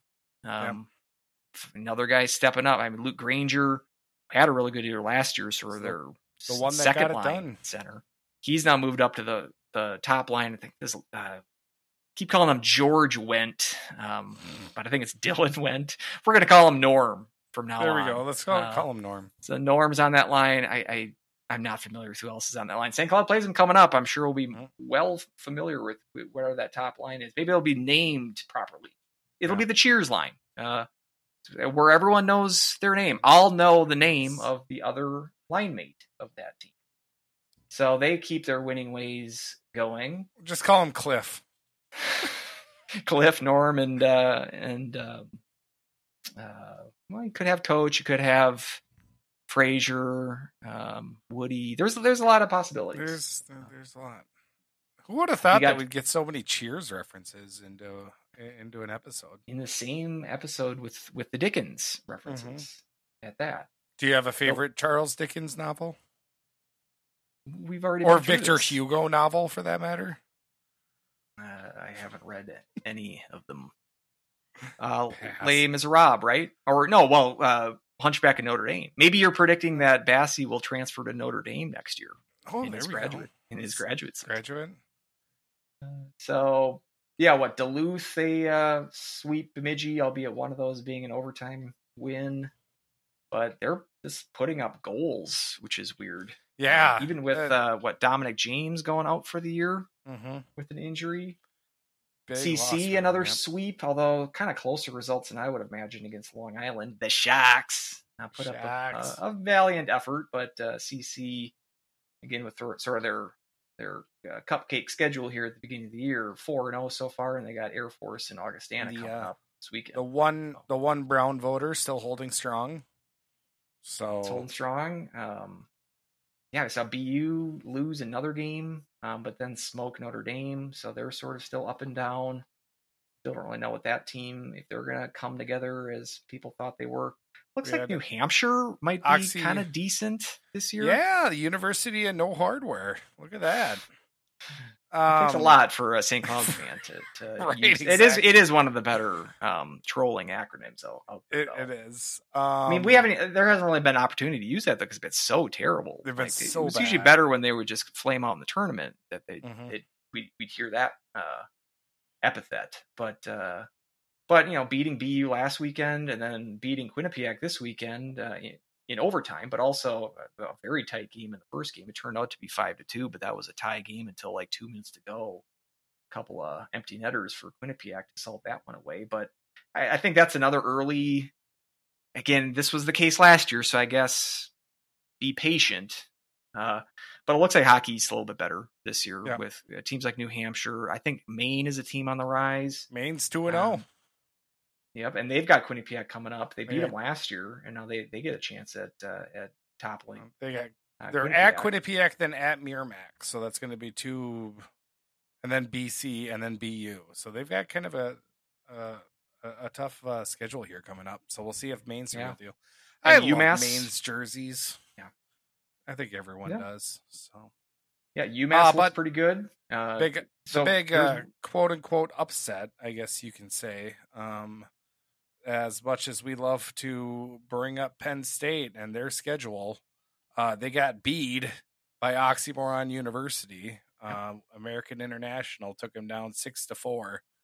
So um, we'll see how much. That'll be a fun one to play with the pairwise uh, customizer when it uh, when it becomes uh, that time of year. Uh, flipping that one to see what that does to Penn State. So and see what they do the rest of the, the gauntlet of their non-conference schedule. You know, you got Anchorage this weekend. well, yeah. look out, So, you know, for out. the Seawolves. Uh, and then after that, you know, got Thanksgiving weekend against Lindenwood. I, I'm I'm rad, I'm shaking in my boots just just mentioning it. If that scares you, they got Army coming up at the beginning of, of yeah. the New Year. So five more uh, non-conference um, battles. Um, Battles for, for upcoming, and we'll see if they can make up for the loss to the to the Sure enough, Jackets. so. Um, should we pivot? I think we should Pivot. pivot. Let's let's pivot over to uh to the women's To side. a good hockey team. God, you know, I was thinking it. I wasn't gonna say it, but you just How about this? You're- I you're was thinking this. Uh, women's team going to have more wins than the men's team this year. oh yeah, It would seem it's that way. Uh, the women have 25 games left. 15 of them are against the top four mhm. of the WCHA: Scotty, Gophers, Ohio State, and Duluth. That's going to be a tough test. Um, yep, all all four of those teams. And the men's team has 28 games left against basically all conference opponents, and then Michigan and Bemidji State uh, left in there. they've got two wins, whereas uh, women are already out to a seven win pace, seven and two after nine games. If they do finish uh, with more wins than the men's team, that would be a first in school history. That has never happened in the past. The men have always had more wins than the women. Um, there's been one, it was I think it was 08, 09. I checked this yesterday, uh, where they had where the men had one more win than the women. Um, that was in like the Giesen, the good Giesen years. Um, so they came close, but um, for the most part, it's been not close. Most most years, men have, and that's more to say that the, the men have just had really good seasons. Um, but uh, it's looking that they're maybe our best hope here to carry the tor- torch in, in, in a tournament appearance this year, um, and celebrating a, a, a win at the Icebreaker tournament with wins over Northeastern and Lindenwood. Mm-hmm. Brought home the brought home the trophy uh, the sort of comically small trophy. right? Um, I was looking at that. I my I had a I, trivia contest at Friends, and I was uh, on a team that won like a season long, and or at not Friends, it was uh, TGI Fridays. They had a guy come in on uh, uh, I think it was Monday nights or Tuesday nights or something like that. They had like cheap Long Islands or something. But anyway, they had um we got a trophy at the end of the year uh for being uh being the champions. So we uh I still have that trophy and uh when looking at the uh team posing in front of the trophy, my wife pointed out, yeah, pretty sure your your uh TGI Fridays uh trivia champion uh trophy is bigger than the icebreaker trophy. So it's gonna look pretty pretty pretty uh ridiculous in the uh, trophy case It's it's kind of like a, a Stonehenge in uh, this is Spinal Tap kind of thing, where they got the little mini Stonehenge dropping from the stage. Do you get the reference? It looks like you don't. But no it was I'm really sorry. small. They they wanted they drew it up as feet and they they made it as inches, so it was really tiny. But that's kind of the thing where and then it was like the all tournament team. They gave out like these little clear plastic discs. kind of look like I couldn't even see them in the pictures because they were like lucite. It's just like you need to up your budget there for the for the trophy presentation. But uh, weak tro- uh, weak trophies or or not, still a very good uh, performance from the women this weekend. So two nothing on Friday, which I kind of called uh, on the last podcast. Uh, not the score, but I said it would be low scoring. It doesn't take a a genius to figure that out between these two teams and very good goaltenders for, for both sides. No matter who St. Cloud starts, and they started Ahola on Friday, uh, and then we we mentioned the stats that Gwyneth Phillips for Northeastern had coming into this game, not just for this season, but for the whole career, being a sub one uh, goals against uh, goaltender for her entire career. So we knew it was going to be a, uh defensive struggle, and it was. I, I I, I do have to jump in really quickly. You done messed up, Aaron! uh, and just issue a correction. That is the 0708 team, uh, not the 0809 team. Uh, that that the women's team came the closest to matching the men's team. yes. Yep. 18. thank you. Uh, the women's team was 18, 15, and 5, and the men's team was 19, 16, and 5. and that was So- a tournament team for the men. Um, Yep. Even with that record, that was the Um, craze. That was the year of the Wisconsin rule. So Yep. you can see why what why the record didn't need to be gaudy for them to make the tournament that year. Yep. Thank you for Um, the correction. Well, and the reason why is because that was the team that I covered. Um, That- was the yep. 07, 08. That was uh, like the women's Felicia. So, uh, Nelson. Felicia uh, Nelson, uh, Caitlin Hogan, Megan Fison, Holly Roberts, uh, Danielle Hirsch, Laura Fast. Yep. So and uh, Giesen was was not very happy uh, answering your Woodward and Bernstein uh, reportage questions that you would pepper him with. Um, he seemed just more annoyed.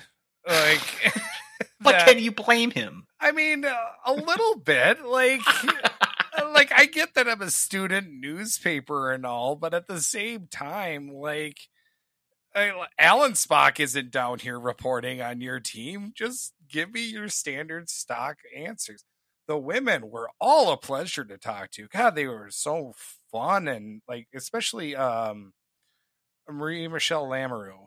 Oh, she was hilarious, and she had that thick Quebecan accent too. You know, she was just I think always the word is Quebecois. Quebecois. I think that's the Um, adjective. Yeah, and then um, uh, Megan Fizan and I actually had pretty good rapport talking to each other. I talked to her. I always tried to get her to get a quote, but um, yeah, Giesen was just really. That's all right. Thanks. I'll just, I'll just, I'll just talk to the players. They seem to be more enjoyable, which is why I got nervous emailing Idalski for an update of Emma Gentry because I like had flashbacks because I also had to I can't remember her name, but the women's volleyball coach at that time too was always just terrible to get a quote from as well. And I can't remember her name. And maybe because I've blocked it out because I had Maybe that's why you never too many awkward conversations with her. You didn't know her name. Yeah. Not showing the respect that the women's the uh, volleyball coach uh, Mm. garners. well, but- I mean, Well, good luck uh, getting a response from Idalski. He Yeah. seems, uh, what's the laconic? You know that word? Just kind of brusque, short with answers. I kind of he's kind of Well- like me in that regard, so I, I kind of like it. But he seems dry. and, and very deliberate with his Very answer, deliberate. That's and a- like that's a good- like yeah. very like very syncopated with his thoughts. So I don't know. Maybe We're all saying this lovingly, Brian. Um, and please respond to uh, to Weldie's email because that's the only way we can get updates. Yeah, that's the only way we can get updates. Is like I just want to know what's going on with Emma Gentry. Right. And as you're hinting at, was Yeah. not available this Was weekend. Not still. available this weekend, and I mean the, the the reason why that's I would say is kind of a big deal is that you know against Union, um, six one four nothing wins, um, looked incredibly good. That was the last time this Huskies team was full strength. Right. because then Taylor Lind went down with an injury. Um, she was finally back, and I thought looked incredibly I thought good she this good. weekend. Yep. Um, um, and then now that Lind is back, though, um, Gentry's been out for the last you know three days or so, or three games. Well, yeah, or yeah, five now. So correct. Yeah. So yeah, starting with the Bemidji Min- series. yeah, Bemidji, Minnesota, and now we're thinking again illness, right? Because we got that off the Big Ten network we got that off of the, the, Big Gopher Ten game. of the Gopher was illness, and then I actually again have to issue a correction. You done messed up, Aaron. um, that I think I said during the podcast that neurovirus is going around. Uh, neurovirus is like a stomach bug. My wife corrected me on that, which is like firing out both exits type of. Hmm. And I don't think that's going around. It's more of just actual flu COVID cases is kind of going around in, in central Minnesota. Um, I have uh, I had a relative, um, you know, got positive for COVID, and uh, my mom got positive for COVID. So it's like, so that's kind of going around in central Minnesota. Obviously, speculating about what the illness is, if it is COVID or anything along those lines, I don't know. That would fit with it being an illness. Um, but again, unconfirmed reports said it was an illness um, because I guess I, I don't know how much I would like. I, I don't I don't know what they went into with the reporting in the Big Ten Network um, when it comes to the game against Minnesota. So anyway, roundabout Yeah. way of saying I try. I mean, I'm I'm trying to do some reporting is what I'm trying to do, and I'm not good at it, which is why I didn't pursue it. Because Well, Giesen uh, wouldn't talk to me, the women's volleyball coach wouldn't talk to me. Anyway, Well, Taylor Lind looked uh, good. That's yeah. And as far as your pursuit of some information from Coach, to quote Leslie Nielsen from Airplane, uh, we're all behind you. Um, just want to tell you both. Just want Good We're all counting on you, pretty much. Thank you. I knew I butchered the line, so I'm, I'm glad. Don't call me Shirley, which was always funny because I, I had a grandma that was named Shirley. So Oh, I a lot bet I bet she that. loved it when that movie came out. Oh yeah, It's kind of Uh, like any girl named Stacy. she kind of vaguely remembered, or she kind of vaguely resembled um, Barbara Billingsley, who was the. Uh, really? Excuse me, I speak jive. I speak uh, jive. um, in, in that film. So it, it it comes full circle. But uh, but yeah, so God, where were we? Women's icebreaker. So yeah, no Gentry still. Um, well, Yep. Northeastern actually. Oh, I'm Um, sorry. Yes, uh, Northeastern. Um, was it Katie Kaufman with the lone goal? Yeah. against um, um. Oh man, Phillips. I'm blanking on her name. Phillips. Um, Phillips in that. Yeah, so it was it was a game where I thought St. Cloud controlled the play. Um, and this is, I think, I- Idalski's style. Very physical team, Mhm. and I'm really liking that. Oh yeah, they are. style because I think teams hate playing against it. Hymlarova, who we saw was the uh, MVP of the tournament, right, or player of the Mm. tournament, whatever, getting the hat trick on Saturday. That makes it sound like she's more of a you know flashy kind of skillsy player, which I'm not saying she isn't, but I think her sort of bread and butter style is a grind grinding sort of annoying for the other team kind of physical play just a pest. She was able to just convert that into three great goals against lindenwood in the championship game but she's just a, a, a difficult player to defend against i think And, And she, she sort of- was she was the one against Minnesota that was all up Yeah. in Abby Murphy's Right. grill Yeah, and- and shut her game. down. and sh- not only shut her down, but really frustrated because I, I well. really like this. I really like the defensive core, but I, I single out Hymlarova from the forward side of things because I think the system is not merely just a shutdown, trappy sort of defensive team. It's it's sort of a buzzing, aggressive, physical style. Now that that has the downside of drawing penalties, which they they took a fair amount, at least against uh, Northeastern, were in penalty trouble at various times of the game. That the obvious turning point is they got into a five on three situation, took two penalties against Northeastern. Northeastern had their best sustained pressure against Ahola, had some great opportunities that she came up huge on, and they pulled they they uh, kill the penalty. Was it still a shorty? I'm going to check the box score, but but Kaufman came out of the box. She was serving the uh, at least one of the penalties, and um, let's see if it was. Yeah, so it must have been. She must have been the second Yeah, she was the player second in the box. call. Yeah. so she gets the uh she gets the pass kind of out of the box. She enters the zone maybe on a one on four. It's more kind of like two players here that she sort of beats them, and then she's got two other players that sort of follow her, sort of push her to going behind the net. And she kind of just turns that around and says, "You know what? I'll just kind of make this a wraparound."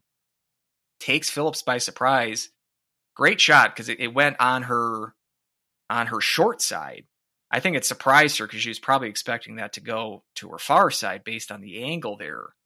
But just like one of these plays where you just like she gets the puck and then she carries it from the neutral zone into the ice and sort of it's not like dangling around players, but it's just finessing around four players essentially and then beating one of the best goalies in the country. Mhm. It was really a, a great play and from a player that we really haven't even mentioned yet, Katie That's. Kaufman. Um, another one of these transfer players that they got.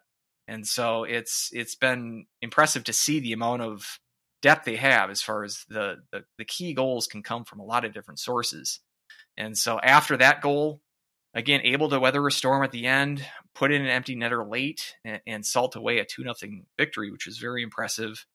Um, beating a a team that you know went to the Frozen Four last year and has that sort of elite goaltender. Uh, they, they were the better team by far that game. And not to say that Northeastern didn't have chances, but uh, they stepped up on that on that penalty kill, the the key two man advantage situation, able to kill that off, gets the goal right off the bat, and you had the momentum from that point forward, and and weren't able to let Northeastern back in the game. So I just think that the recipe that they have, as far as from a physicality standpoint, and from as mentioned the the defense, I've really been impressed with uh, Dale Ross in particular. I think she's one of the better defensemen they have. This Millwater as well has been very solid on the back end. They just don't make mistakes. Um, they're not gonna. They're not gonna like Anik has been uh, contributing some offense here.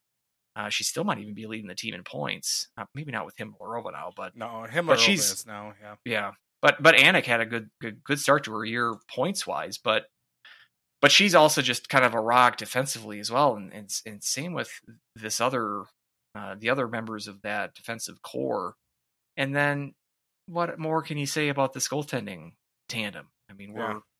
it, it's hard to lose games when you don't give up goals, yeah. and they didn't give up a goal. Uh, and this, uh, this so tournament. yeah, so against Northeastern, Ahola gets a shutout, her fourth shutout this season in four games. Um, yep. and just absolutely steady back there, getting great defense. Um, but you know the has come up huge when it was needed to. Um, you talked about um, uh, Millwater, um, who has not scored a goal all year, um, takes 10 seconds into the Lindenwood game and yeah. uh, scores on a pretty innocuous shot. I mean, no one's gonna put that on a highlight reel or anything like that, but it really um, caught the Lindenwood goaltender by surprise. Um, but it was one of those things. By the time I found the link to get the game going, you know, Huskies were already up one nothing. So I was like, "Whoa, okay, all right." Um, and you know, the Lindenwood game, um, it it was it was kind of interesting because like I felt like St. Cloud was just always in control um of, of that game. Um, especially first period dominating on shots. Um, you know, get up to nothing. Um Bowlby comes down and just fires an absolute laser. Um, puts it top corner. And when I say absolute laser, it, like looking at the stream, it was on her stick and then it was in the back of the net. So maybe the frame rate was down too on the NEC front row sports or whatnot. But I'm not I'm not selling Bowlby short because we've seen her shot this year and that shot just picked a corner. It was a it was a it was an absolute snipe. Um and then just it you know the Huskies kind of cruised after that. There were a lot of power plays in the end talking about the physicality of the Huskies. So Lindenwood was able to get, you know, quite a few power plays there in the third, which I always kind of find funny when you know one team is up pretty big so you load up the power plays for the other team when clearly one team is dominating. So it's like okay you're really trying to get, you know get this as as some kind of a even up kind of situation but um I, you know jojo got the start and jojo stood tall and mm-hmm. again didn't allow a goal. So yeah um all weekend zero goals against for the women's team. Hymlarova pops in three more natural hat trick there for the for the for the Huskies and um, bringing home some hardware. And just looking at seven and two record so far right now for for for the Huskies, and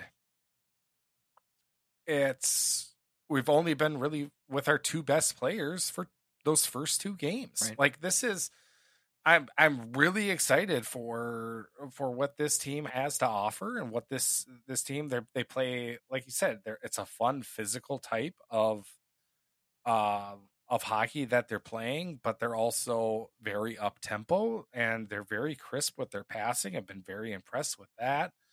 Um so it's just that one really that one little hiccup against um uh Mercyhurst um is is just where they had those um you know two kind of fluke goals right away um, against them that kind of did them in. But and some power play trouble there. I mean that that's that's I think yeah. the big worry is that that's the kind of the cost of playing such a physical game. Is that I mean, we saw another five on three opportunity for Lindenwood in that third period, the championship game that they were able to kill off. I'm just worrying you're going to give five on three opportunities to you got Scotty coming up in a couple of weeks, That's or true. Ohio State these offenses are a little bit more primed to take advantage of such situations. Now, you keep getting goaltending at this sort of it's even above elite level. Um, you're going to stay in games no matter what. You can take penalty. You could be on a five on three all game. Probably wouldn't. Uh, you know, it'd still be a game based on the the way the goaltenders have been playing. But it is kind of a worry that eventually that sort of style does have its does come with its costs, but right now the kill is is top notch, and you're even able to sort of that's another big thing of five on three penalties uh, are big momentum swings either way. You know, teams Mhm. that score on those can use that. They can score multiple goals on those sequences.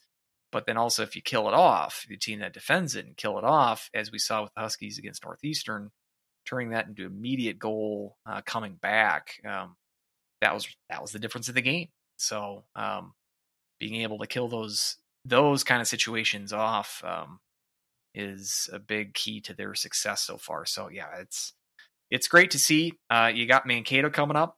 Um, the men went there last week and uh, didn't come home with a win. Um, let's see if the uh, Huskies women's team can go down there this coming weekend and fare a little bit better. Uh, you know, it's a team that you stack up well against, I think. Um, and although they're not, they're not awful. I mean, they're not Bemidji. Like they're going to be a step up from that.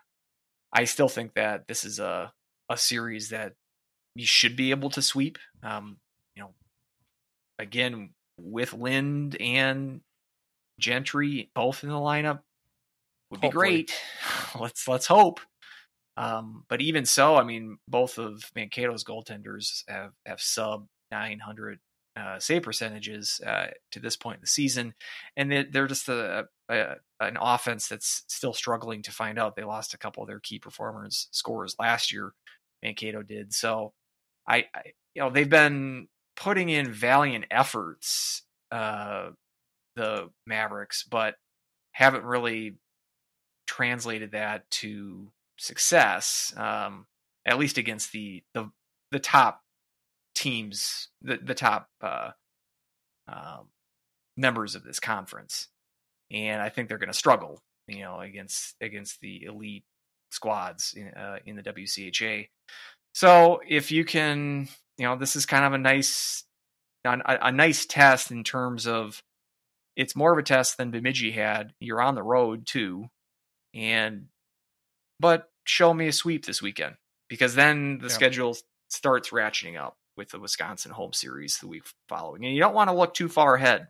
You can't underestimate uh, Mankato, who get who did get some votes in the uh, Vaunted USCHO poll, um, Yeah. which I, I was a little surprised to see. But um, yeah, I- I think you know they coming off a sweep at the hands of Duluth this last weekend. I think he should be able to handle Mankato in their barn, um, bring it home, and then let's go into that Wisconsin series at nine and two. I think that will make for much more intrigue um, for that for that series. But don't don't look too far ahead of Mankato. Stick to the task. at That's our job.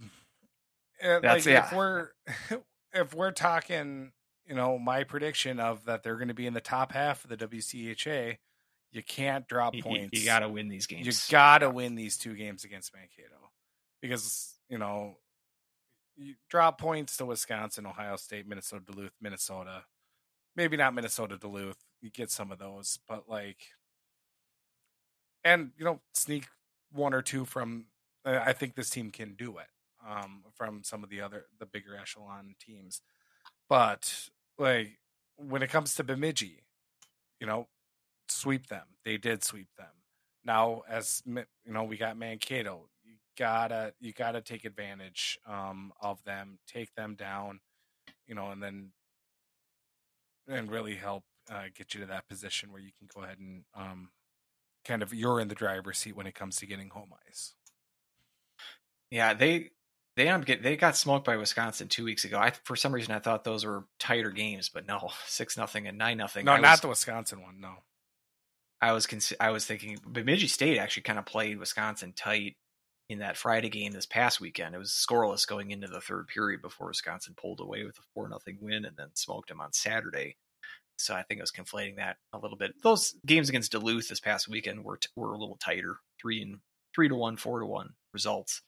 But I think this is a team that you clearly have the skill advantage on, and uh, I do think you should be able to sweep this series. It's interesting how our expectations, you know, especially comparing that and contrasting it with the men's team, how just in the last, you know, year, how far we've gone, you know, from expect what we expect out of this women's team. Um, a road series at Mankato. I mean, we're kind of looking at that and uh, we're I've already did it looking ahead to the to the week after. Team can't do that. We we certainly can speculate, but I'm just I'm really interested going into the the meat of the schedule. Um, and we saw a glimpse of that. If you want to check out our last mini pod that recapped the Gopher loss uh, last Tuesday, um, but we got a sneak peek, even in a loss, much more competitive than we're used to in years yeah. past, and, and a two to one loss where, as we've mentioned, didn't play with two of your best players, perhaps two of two your two best players, perhaps. Yeah. So a, a loss there. The pipes. Two two best right. position players. Right. Imagine those two players coming back, and you're at home against Wisconsin. Um, I think that yeah. there's there's there's a, a, chance there that we could at least very least see some very good, very competitive hockey, which is is very refreshing to see um, from this from this women's team. So, yep, very much yep, so. beat the Mavs. All right, um, this is a much longer podcast than I expected.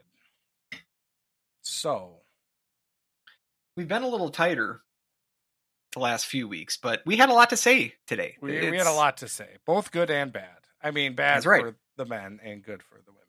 So, um, uh, questions. Um, do you agree um, with Larson that the effort was fine for the weekend? Um, I, I, I, I don't necessarily agree. Um, basically, I think that I, I just think there was a lack of effort and and competitiveness on Saturday and I know we talked about that a little bit, but and I um, would just not I would not take his words to the media as the gospel truth there. If if he had a problem with the effort, he wouldn't be divulging that to the media. He'd be dealing with it behind closed doors, which is the appropriate channels to do such a thing. So that he's feeding a line to a reporter, let's not let's not look too far into it. Is what I'll say. Um, two weeks off. Uh, if they split with Miami, does the concern ratchet up? Well, my concern is ratcheted up.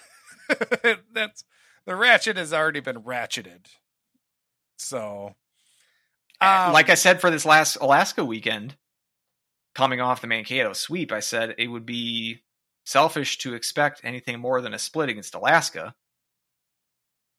Now, Miami, I think, is a drop in quality of opponent even though I'm not sold on Alaska being necessarily a good team. Do I expect more than a split? I don't know. like, I'm just looking for quality, two quality performances in a weekend. We really haven't seen that with this group. They even struggled with Miami last year when St. Cloud was much better. So yeah. I'm I'm done expecting, you know, take care of business weekends. Like I expect that more out of the women's team now than the men's team. So it'll ratchet up if if they drop a game to Miami. That's just another piece of evidence that this isn't a very good team. At, at but I've kind of uh, come to that conclusion, you know, a premature conclusion, obviously, but I'm getting that hunch already. So the ratchet effect won't be as pronounced because I've already sort of ratcheted it up quite a lot in the first three weeks, if that makes sense. A lot of ratcheting going on. So, yes. Um, November prediction. Um, you know, if we have against Miami at Western versus Minnesota Duluth versus Michigan. Um, prediction on those games, like overall, what our record would be in those eight. Um, what do you think, like the Huskies need to get for that next month? So, well, need as far as like getting back into contention. Yeah. So you're not like, as ratcheted.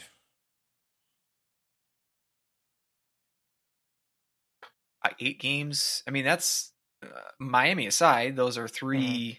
teams that, at least early on, seem to be competitive, like in the realm of possibility to make the tournament. Is it weird to if think that Duluth that. might be the highest scoring? That is, that is um, weird to. And I think it's even if you include Miami, just in the overall, you throw those eight, those four opponents into a pot and stir it up. that might be more qual- higher quality than the teams you just played in October. Yeah. I think absolutely it is. Um, even with Miami diluting the stew, so to speak. Um, so, and I don't think I've ever heard that phrase before. Diluting the stew. That's the uh, title of the podcast. No, there you go.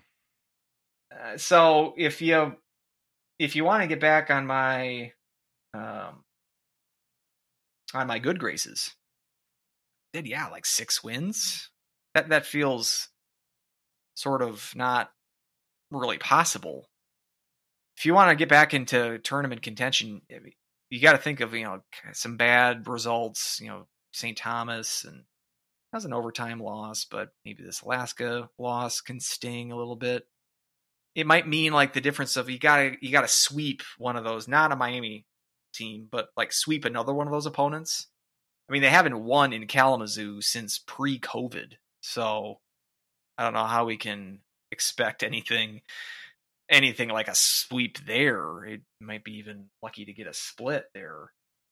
Uh, but it, it it wouldn't be eh, like it, it totally wouldn't shock me either if like you you go two and four in the first six games and then you sweep Michigan, something like weird like that.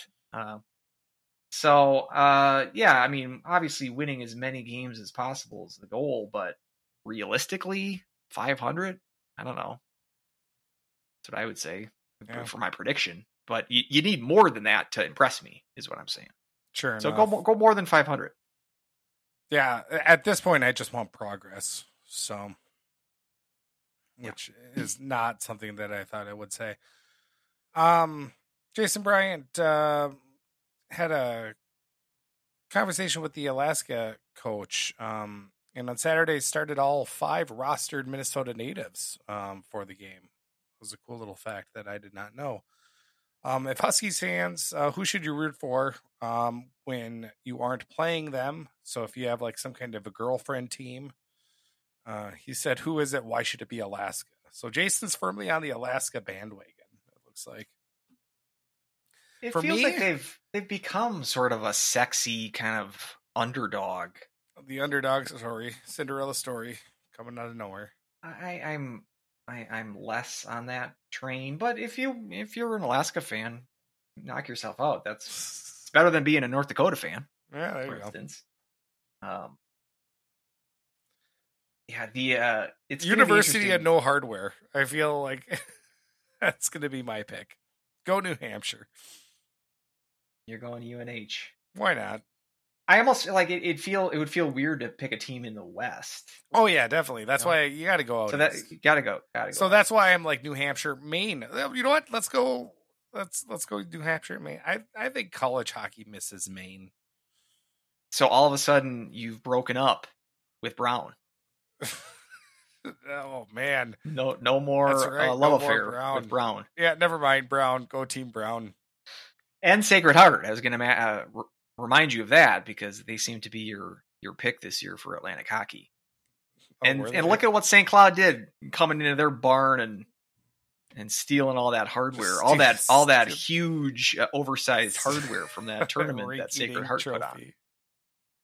Yeah. So Yeah, it's going to be interesting with um again, tune in next week for our way too early pick the field episode. I love but it. just I I'm not I, I haven't gotten to the extent of actually picking the field, but with Alaska's run last year, we see Arizona State is off to a 4 0 start. Just put a pin in that because how those two teams like how Alaska got there last year and how Arizona State potentially gets there this year if they're going to make the tournament. It's be fairly divergent routes to get there. My thing with Alaska last year, digging into it, I felt that they sort of took advantage, not on purpose, but out, of sort of necessity. But I think they kind of exposed some pairwise flaws with their runs. And it's sort of the inverse of Arizona State. Like Arizona State's out to a 4 0 start, and they're playing a very much a, a home heavy schedule this year. They're going up to Alaska twice, so they get they're taking advantage two times of the Alaska exemption this year. So they're playing 38 games, which I'd imagine is the, the most games in the country. And they're only playing 10 true road games. They have uh, a neutral site tournament they're playing out east around Christmas time as well. So they're playing 24 home games. Um, or I guess they're playing 12 road games and then two neutral site games. With the way the pairwise is is set up though, it rewards road results. It weights those and it sort of discounts home results. So whereas Alaska last year, they play they play and they, this year is the same as well. They play a road heavy non-conference schedule. So last year they played I think 20 As road Brett games. Larson told us many times. Yes, I, I'm forgetting that now, but thank you for reminding me that. um, and they're doing that the same there this year. Actually, I think it's even more of a road uh, split where it's 21 road games versus 13 uh, home games. But with the way the pairwise math works, you get a bonus for road wins and you get a discount for home wins, essentially.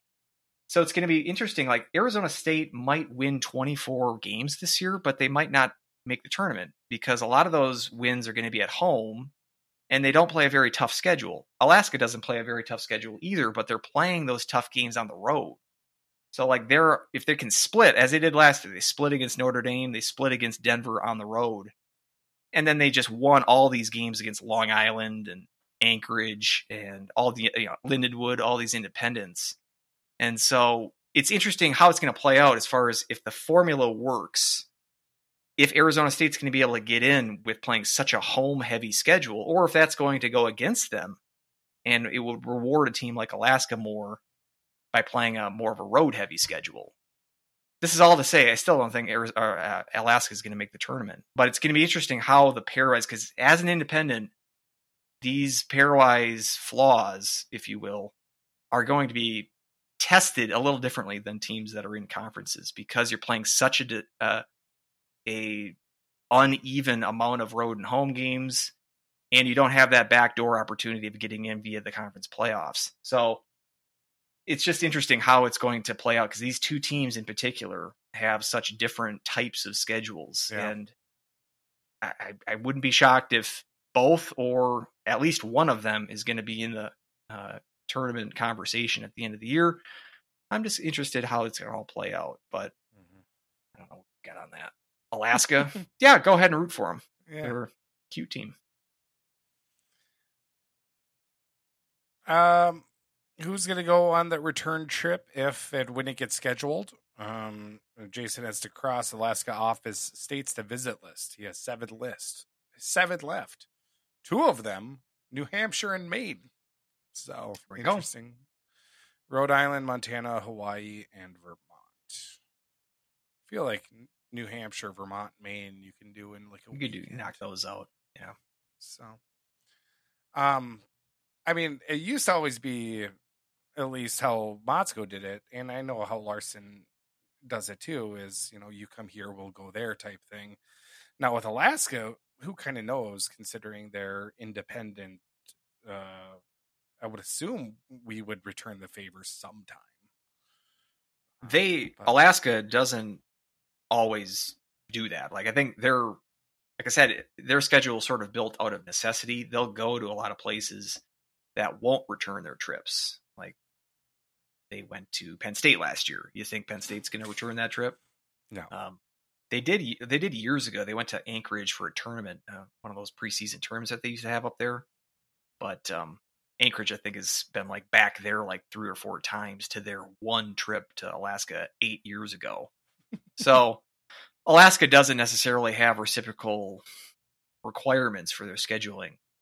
And you'd think a team like St. Cloud being kind of pinched, pinching pennies from a budget perspective, taking what's literally the longest trip uh, in in college hockey would be maybe not the wisest. But then again, as I mentioned with Arizona State, if you travel up to Alaska, you do get two extra games to schedule. You can go above the 34 game limit. So you can schedule an extra extra home series to offset those costs uh, if you'd like. And if they do travel to Alaska, it's like you're definitely going to do that if you're St. Cloud because Yeah. that's the the only way you are gonna really offset those costs. So I haven't heard anything. I last year, like I sent him and I sent Larson an email about the schedule. Maybe I'll make that a yearly tradition to see if we can scoop the schedule like we did in Michigan hit- last year. Yeah, just but- hit the reply button. But maybe I, I, I haven't I haven't done that yet. But uh, maybe I, I will see that, or unless if uh, Jason Bryant has any um, insight with uh, Yeah. future schedules, because I think he's a guy that is uh, he's got a little bit of access. So He's got a little bit of Jason, access. let us know if, if Uh, J- you, if you Jason, hear also anything. let us know what happened with the clock. Um, what was it? Beginning of the second right. period. A lot of yeah. problems. Yeah. Yeah, maybe we we assume it's budgetary. Was he st- was he stuck in the line to get nachos and he just Ooh, couldn't get back in time to right. start the clock? You feel like you'd have like an express lane to nachos, or someone would get a runner there for you. That's right. because he was pounding down. You think that he'd have a, I mean, yeah, he'd have a nacho. He'd have a nacho boy that just goes and gets nachos Yeah, uh, at his beck and call. it's like a cabana boy, but it's a nacho boy. It's- I need another drink. I need more nachos. That's. I mean, that's what I would do. So If I was Jason Bryan, I think I'd do the same. right, exactly.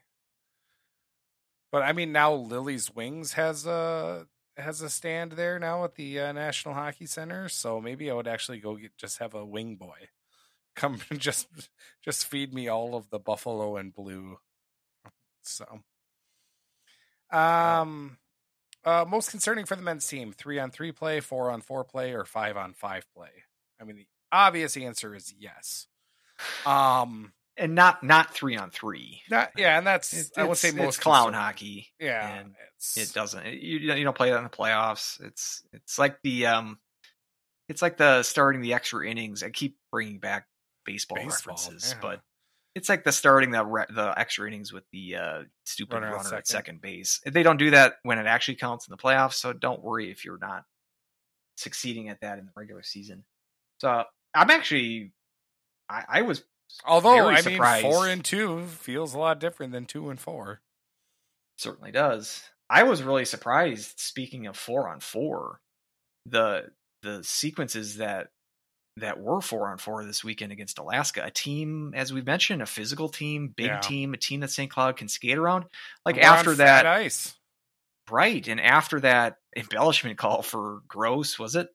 Mhm. And that was four on four. I'm like, yeah, I mean, I'd, I'd rather that be a penalty, but four on four seems to be the next best thing because it seems like again with that much ice and and your skating ability, you should be able to handle a team like Alaska. It should be a quasi advantage uh, for a team like St. Cloud over Alaska, but nay, nay. On the No. contrary, Mhm, Yeah, uh, Alaska seemed to play outplay them during four on four, which was I, I thought so, somewhat of a shocking development uh, over the weekend. Five on five play, as we mentioned, has not been stellar. Uh, we can quibble whether or not this weekend was the best of the bunch as far as their five on five action, but at least for this weekend, I was more concerned with the four on four because, especially at home, you'd think that that would really be really work to your advantage, eh, particularly against a team of Alaska's nature that was not the case. So, yeah, the correct answer, as you said, is yes. yeah. It wasn't that long after that penalty. I think it was only like thirty seconds or something like that after the four on four happened, where it was in the back of Yeah. you know the That was when he was doing the blo- the blocker, the frozen the blocker the, the, pose. the Bassy pose there with the blocker and Do you ever do yoga? We should start that the the Bassy oh, pose. Is that like you transition from a Warrior Two into the Bassy pose? Is that kind of how it would go? downward dog, Downward dog. and then Breathe. to downward dog to um, uh, sideways facing husky. It's kind of staring at blocker dog. Yep, there you go. So, all right, that about does her. Um, I don't know how many uh, in-season podcasts are going to go two hours long, but uh, you know, More than you're thinking. Whatever the number in your head, more than that.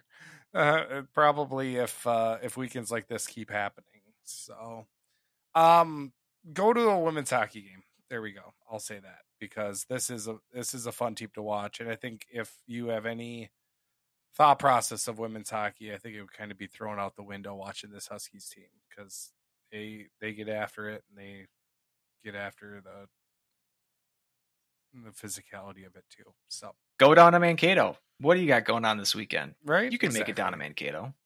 If you- you're on the if you go to a Huskies hockey game, it's your chances of being caught on camera are Mhm. exponentially greater. Yeah. I saw uh, our buddy Heath with the jerseys. I saw him uh, during the Bemidji series at least once. Yep. Seem seem to see uh, him a bunch. So I think he also won some kind of seat of the game too. So that uh, and they were showing pretty much every like uh, during this icebreaker, they were showing fans, St. Cloud fans. I'm sure their parents, Yeah. um, but they were probably sh- they probably showed every single person that attended that game throughout the game just by random shots in the crowd because there didn't seem to be anyone there. So No. yeah, go to these So- games; they're fun. they're they're they're fun and you'll witness a CC Bolby shot firsthand because it's it's lightning quick. So, uh, that about does her. Uh, about I'm Weldie at More Clappers, M O A R, More Clappers. I'll let you know if Idalski sends me an email back. Uh, Andrew, you do. can uh, reach out to him at At Andrew at greenground.com. and you can also send me an email at uh, Huskies Hockey Podcast at gmail.com. Uh, I can Uh, send you an email back. Speaking of that, if anybody does want an invite code to the Green Ground or Blue Sky, Just hit me up. Yep. um, I've got I've got um, codes. They're sent through postal mail, but um, I I do have a couple of codes if you are available. Uh, if you are interested in, in getting I- on to the green ground. I do actually have codes for Blue Sky if you want to be on Blue Sky. Let me know. So, anyway, uh, until next time, go Huskies. Woo!